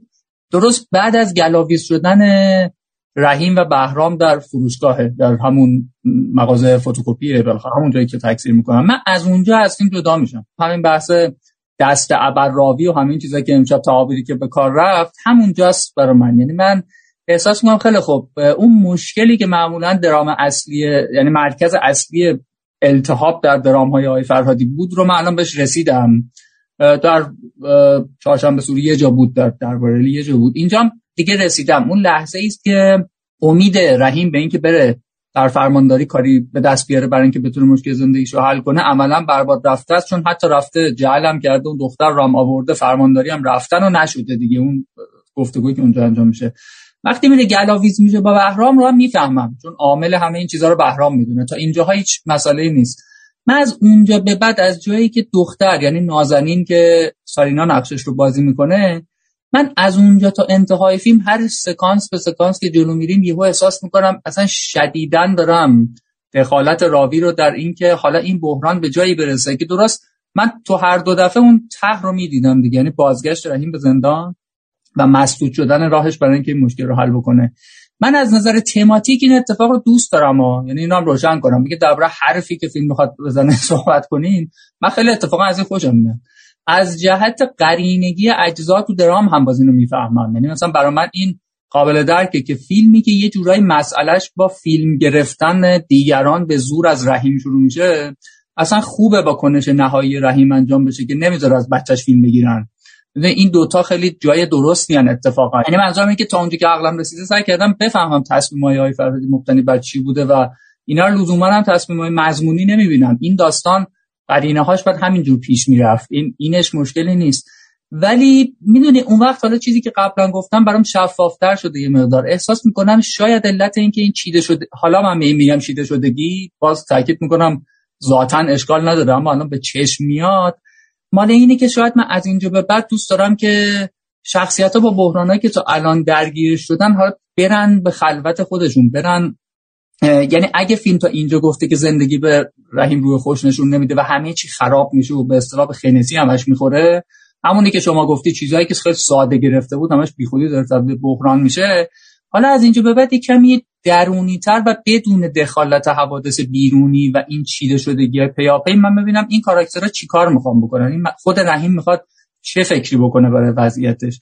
اما نمی‌دونم چرا می‌بینم که فیلمساز داره مانع ها رو میچینه برای اینکه به اون نتیجه نهایی برسه. و اون وقت وقتی فکر می‌کنم می‌بینم اون حرفی که قبلا زدم که گفتم که فکر می‌کنم بستر رئالیستی فیلم یه در تعارض با این قرار می‌گیره ذهنم می‌بره به مثلا چهارشنبه سوری. می‌بینم تو چهارشنبه سوری درست اون بکراند وجود داشت. اصلا خود چهارشنبه سوری ماجرا بود. آدما داشتن توی زندگی می‌کردن. اما فیلمساز اون چند کاراکتر رو از اونجا کنده بود آورده بود تو یک موقعیت قرار داده بود و بر ما تعریف کرده بود. که ما الان میفهمیدیم این چند تا آدم مشخص در واقع دارن چجوری واکنششون میدن. درباره الی قطعا یک بکراند آشکار اجتماعی داره. ما می‌دونیم اون آدم مال کجان. اما باز فیلمساز اونها رو کنده از اونجا آورده در اون خانه ساحلی قرار داده و ما داستان اینا رو تو همین محدوده دنبال می‌کنیم. جدای نادر سیمین نسبت به اونا حتی رئالیستی تره ولی باز هم اون چهار کاراکتر مرکزی کنده شدن اومدن و ما مسئله رو داریم یعنی اون بکراند واقعا بکراند احساس می‌کنم تو قهرمان مشکلم از جایی شروع میشه که اسم می‌کنم خیلی فیلمساز ما اینجا داره تلاش می‌کنه که اتفاقا اون بکراند رو غلبه بده. یعنی ما اینجا زندان خیلی یه جاییه برای خودش با شخصیت متعدد. اون برنامه سازای تلویزیونی اون آدم های دیگه که اون جواهر فروش نمی‌دونم کسای دیگه اون خود اون پاساژ که توش آدما حضور دارن و بهرام تو اونجاست اون خیریه به خصوص. خود مؤسسه خیریه خیلی خیلی از این جهت اینا ما رو با برش های خیلی وسیع تری از اجتماع روبرو می‌کنن. من حتی می‌خوام بگم از این جهت قهرمان به نظر من این فرق عمده رو با فیلم های دیگه های فرادی داره. ما تو فیلم های قبلی این اندازه کاراکترهای فرعی تو بستر زندگی خودشون نمی‌دیدیم که داستان رو پیش ببرن و روش تاثیر بذارن و شخصیت اصلی ما انقدر با اونا به دوستون داشته باشه. اینا به اضافه تغییر مثلا اینجا ما با فیلم برداری مثل جعفریان طرف نیستیم که من فکر می‌کنم همیشه اون بکراند اجتماعی رو خیلی استیلیزه می‌کرد حسین جعفریان. حالا من نمی‌دونم چقدرش تصمیم خدای فرادی بوده چقدرش پیشنهادهای اون ولی یه وجه استایلیش پیدا می‌کرد دیگه. می‌دونی اون قلبه رئالیستی خیلی خام رو ما توش نمی‌دیدیم. خام به معنی بعدش نمیگم معنی همون برهنگی رئالیستی. اما تو قهرمان این نیست. این تکانهای مدام دوربین و اون بکراندا و همین جنبایی که آی فرادی هم گفت دیوارا شعار نوشته بشه اون پس زمینه ها رو ما ببینیم که باز میگم اینا اون عیب نیست اینجا من احساس می‌کنم این داره منو پس می‌زنه. یعنی از یه جایی یهو می‌بینم که اگر من قرار انقدر باور کنم که این آدم وسط این اجتماع خشمگینه و این آدما دارن اینطوری واکنششون میدن و اونم در بده بسنون با لایه های مختلفه که خواه ناخواه من رو سوق میده به اینکه دریافت وسیعتری از این داستان داشته باشم. بالاخره من فقط هم به اون نقش رستم ابتدایی و اینا کاری ندارم. قهرمان قطعا فیلمی که از من دعوت می‌کنه که مسئله تقابل یه فرد با این دنیا و اینکه ازش تصویر رسانه ای می‌سازن. بعد خودشون می‌خوان حالا تصویر رسانه ای که از او ساخته شده و رو تصویر رسانه ای اونا اثر گذاشته رو تصحیح کنن. و همه فعل و انفعالی که خود به خود جامعه بزرگ بر من میچینه تو همچین ساختاری من با این یک سوم پایانی هر دفعه دوباره مشکل پیدا می‌کنم. و یعنی یعنی اینجا بیشتر می‌بینم که مثلا فیلمساز اون جایی که در ابتدا رحیم می‌خواد بره زندان این دختر بهش میگه که مثلا دو روز ما همش با هم بودیم و اصلا نشد دیگه ببینیم بیا بریم به خلوت خدافزی کنیم. یعنی این لحظه رو ما می‌بینیم. ولی مثلا حالا که رحیم اومده ما اصلا اون دختر که نمی‌بینیم. دختر فقط مواقعی پیداش میشه که بهش نیاز داریم. برای بیاد تو استانداری چیزی بگه یا قرار مثلا کنش مشخصی مرتکب بشه دیگه ما خلوت اینا نمی‌بینیم. کاملا می‌فهمم که بگیم خب درام مثلا نیاز بهش نداره. اما مجموعه همین تصمیم هاست من فکر می‌کنم که باعث میشه ما حداقل من تو اون یک سوم آخر موقعیت رو می‌بینم و نمی‌دونم من نمی با اطمینان نمیگم این قطعا مشکل فیلمه. اما این اون چیزیست که اون آرامشی که فیلم های دیگه از این جهت به من می‌داد و بیش از همه جدای نادر از جهت همینی که خدای فرادی امشب به بهترین شکل گفتن. یعنی این حس که انگار من ناظر یک زندگی هم به شکل خصوصی. اما در این حال فیلم به شدت دراماتیزه شده و یک درام چند لایه نوشته شده که در این حال مانعی ایجاد نمی‌کنه. من از اون تصورات که الان تو مثال های شما زده شد ندارم که کسانی میان بگن چرا اینجا راوی اطلاعات دوزی چرا اونجا اونجوری کرد راوی چقدر معتبره چقدر معتبر نیست. اونا من هیچ وقت در جنس فیلمی که فرادی کار می‌کنه مشکل ندیدم. اما تو قهرمان کماکان این هست و شاید هم اشتباه می‌کنم نمی‌دونم. آقای معززی نکته درستی دارین اشاره می‌کنین. معمولا تجربه من توی همه فیلم هایی که کار کردم اینه که این بحث به اصطلاح مهندسی شده هر چقدر به سمت انتهای فیلم میریم ریسکش بالاتر میره و خطرش بیشتره. خیلی هم ساده است دلیلش. اول فیلم هنوز تماشاگر حوصله داره. خسته نیست. شما یکم آرومتر برید با آرامش برید. میپذیره. چل دقیقه مقدمتون باشه. به هر حال یه جوری طی می‌کنه. هر چقدر به دو ساعت نزدیک میشیم به لحاظ روانی او دیگه فقط می‌خواد بره از سالن بیرون. و شما باید یه تمهیدی بیندیشید که اینو نگهش دارید. یعنی من همیشه در ابتدای قصه ها برام راحت تره و اتفاقا توالی رویدادها تویست ها یه جوری که یه فاصله هایی بینشون هست. چون می‌فهمم که تماشاگر الان همچنان حوصله داره. ولی یک سوم پایانی و مخصوصا وقتی که به دقایق پایانی می‌رسیم او دیگه آماده است که بره بیرون با هر فیلم حتی جذاب ترین فیلم هم آدم دوست داره دیگه تهش رو ببینه چی میشه. به همین دلیل در نوع در واقع ساختاری که طراحی میشه این وضعیت که شما بهش اشاره می‌کنید حتی تو فیلم جدایی در فیلم فروشنده هم وجود داره. ولی شاید به دلیل نوع موقعیت ما کمتر ببینیم. حالا این اساسا چرا قصه از اونجا شروع میشه و به اینجا می‌رسه؟ شما برای یه حرکتی برای شخصیتتون از ابتدای فیلم تا انتهای فیلم تعریف می‌کنید. که هر فیلمی به فراخور خودش و اون کسی که می‌نویسه اونو تو ذهنش در چیزی فرض می‌کنه. فرضی که من برای این شخصیت داشتم چون بین همه فیلم های من اتفاقا اگرچه پر شخصیت تره ولی این فیلمی که راجع یه شخصیت اتفاقا. آدم های فرقی خیلی زیادن ولی این به نسبت مثلا جدایی درباره الی و حتی فروشنده این داستان یه آدمه.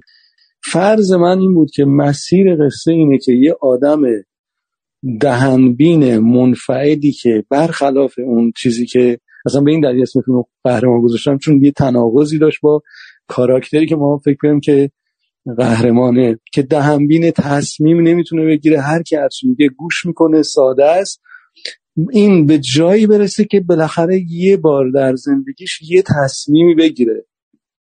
و ما حالا لاغر در مقابل بچهش و یا نزدیکان دایره خانوادهش یکم حس این که من یه آدمی شدم متفاوت از قبل.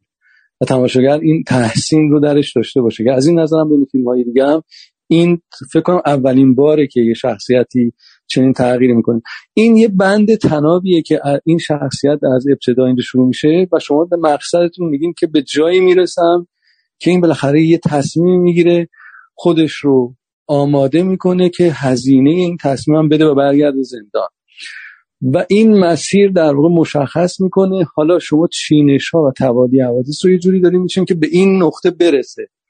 خود این پیشفرز و خود این تنابه که از ابتدا چیدین تا به انتها برسه یه جوری یه چیده شدگی داره که در ذات خودش داره این رو. مورد دیگه ای که دربارش صحبت شد و آقای معززینی ها اشاره کردن که در یک سوم پایانی فیلم انتظارشون این بود که بعد از این بحران هایی که برای شخصیت اصلی پیش اومده این فرد بره در خلوت خودش و ما دیگه طبعات این بحران ها رو روش ببینیم و یه خلوتی با این آدم ها داشته باشیم.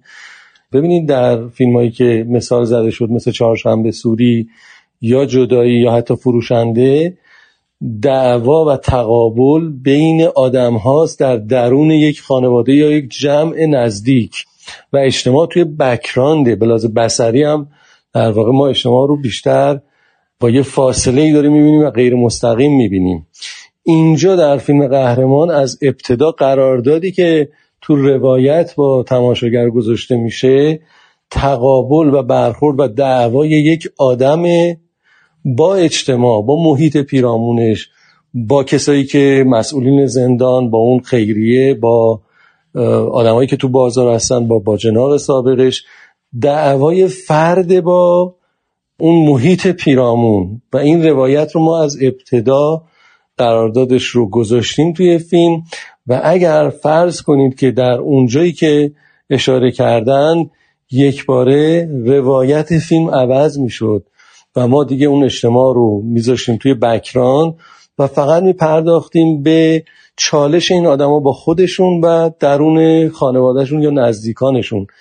فیلم اگر این کار رو می‌کرد یک دو دستی پیدا می‌کرد. یعنی روایت تا یه جایی روایت درگیری یک آدم بود با اجتماع خیلی مستقیم و از یه جایی زبان و روایت عوض می‌شد و حالا می‌شد درگیری فرد با خودش یا با اون جمع نزدیک خانوادهش و این یه اشکال خیلی بزرگتری به وجود می آورد پس ما به لحاظ این قراردادی که با تماشاگر گذاشتیم از ابتدا این امکان رو دیگه نداریم که حالا اونجا بحران ها رو دیگه تموم کنیم و یک سوم پایانی رو بپردازیم به طبعات این بحران ها در درون این آدم یا بین این آدم و خانوادهش و نزدیکانش و بچهش پس فکر می‌کنم که یک دستی این روایت ایجاب می‌کنه که ما همچنان تا نقطه اوج داستان که اون لحظه که رحیم در واقع درگیر میشه با اون مسئول زندان توی خونش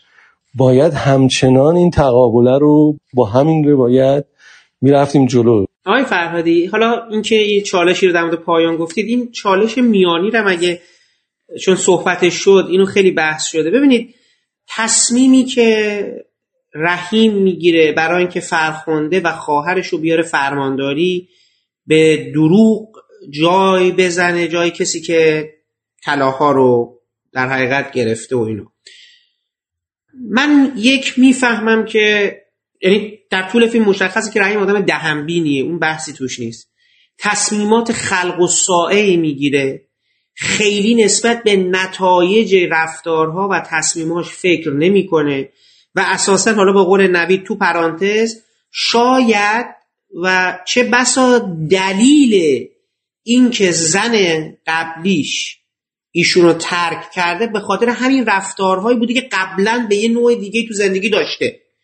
و اساسا میزان در حقیقت کین توزی بهرام که حالا کین توزی نیست ولی دختر بهرام اساسا به خاطر یه چیزی شبیه این بوده که زندگی اینها رو از این رو به اون رو کرده. من اینا رو می‌فهمم. ولی این تصمیمی که داره دست نامزدش رو می‌گیره و می‌بره فرمانداری حتی اگر بر مبنای آسانگیری بگذاریم من می‌تونم بفهمم این آدم آدم احساساتی نسبت به واکنشیه که می‌خواد خودش از این گرداب بزنه بیرون.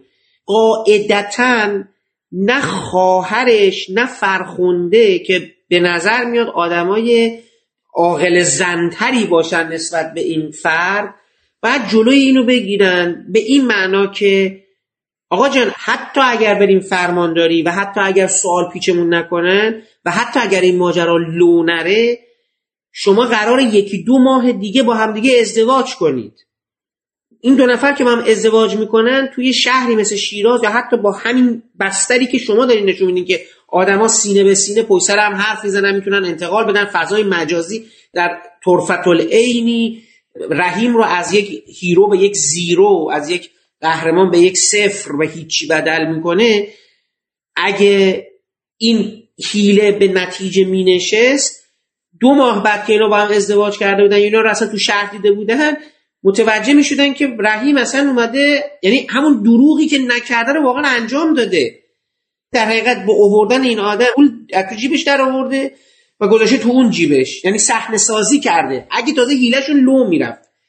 حالا من حتی می‌خوام بگم که فیلم شما این ماجرا رو بازم مسئله اصلی بحران رحیم نمی‌کنه. یعنی حتی از این ماجرا هم خیلی ها میگذرن.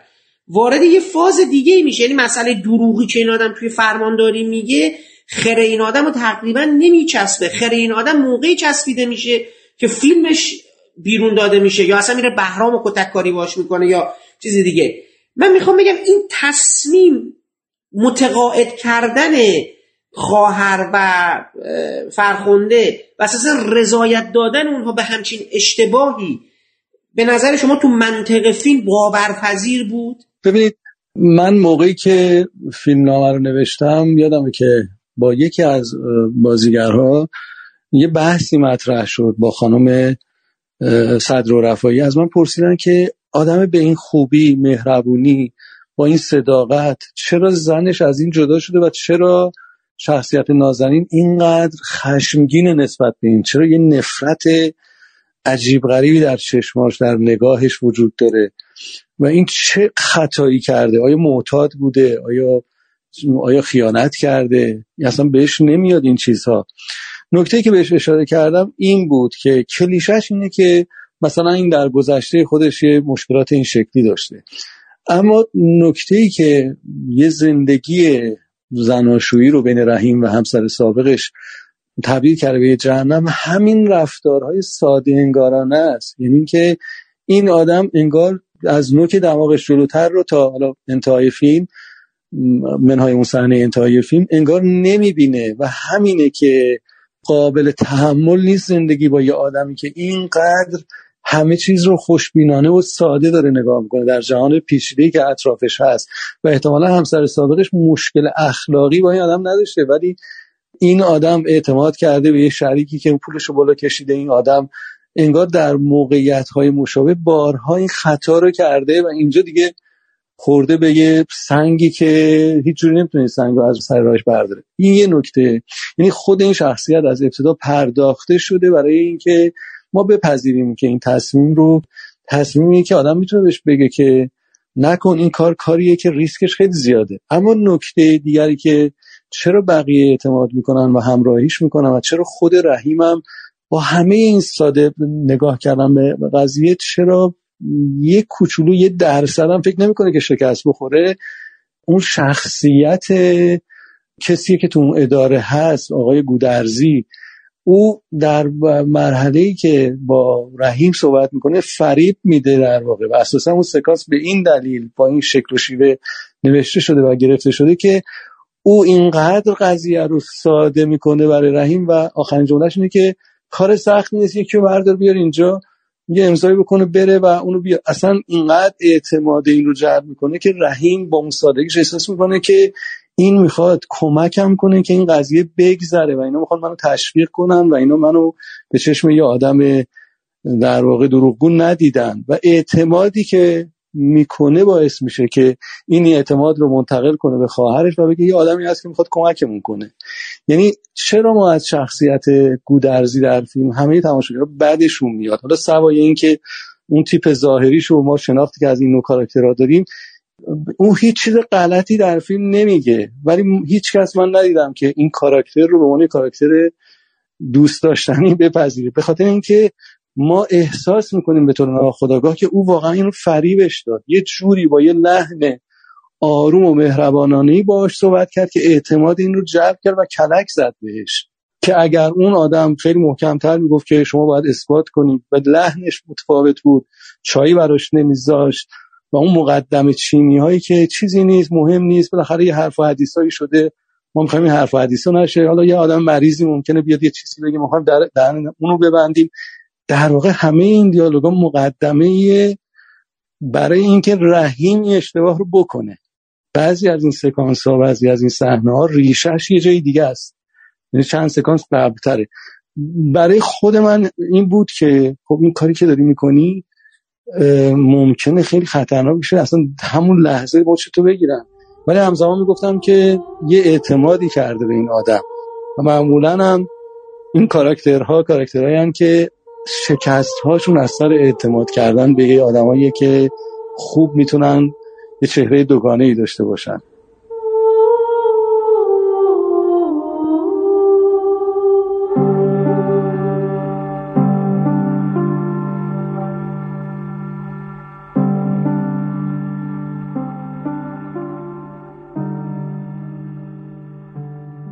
این پادکست هم همینجا به پایان می‌رسه و من امیدوارم بخش نخست گفتگوی ما با اسقر فرهادی با حضور آقایان حسین معززینیا نوید پور محمد رضا و پویا سعیدی برای شما مفید و شنیدنی بوده باشه.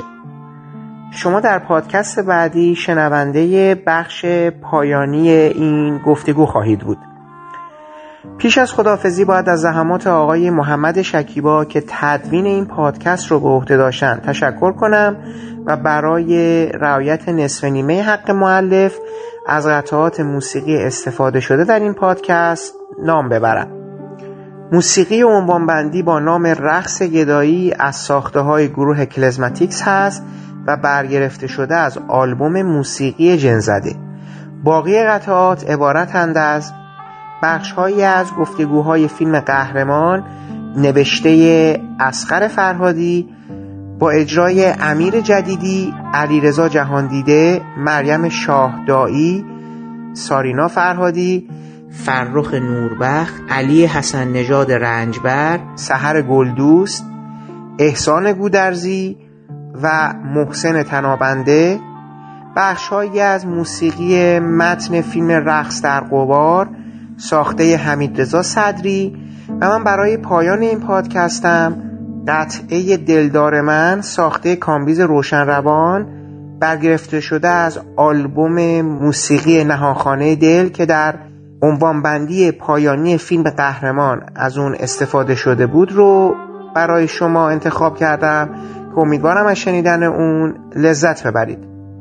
تا برنامه بعدی ما و شنیدن بخش پایانی گفتگو با اسقر فرهادی به بهانه نمایش فیلم قهرمان خدا حافظ و با هم میشنویم قطعه دلدار من ساخته کامبیز روشن روان رو.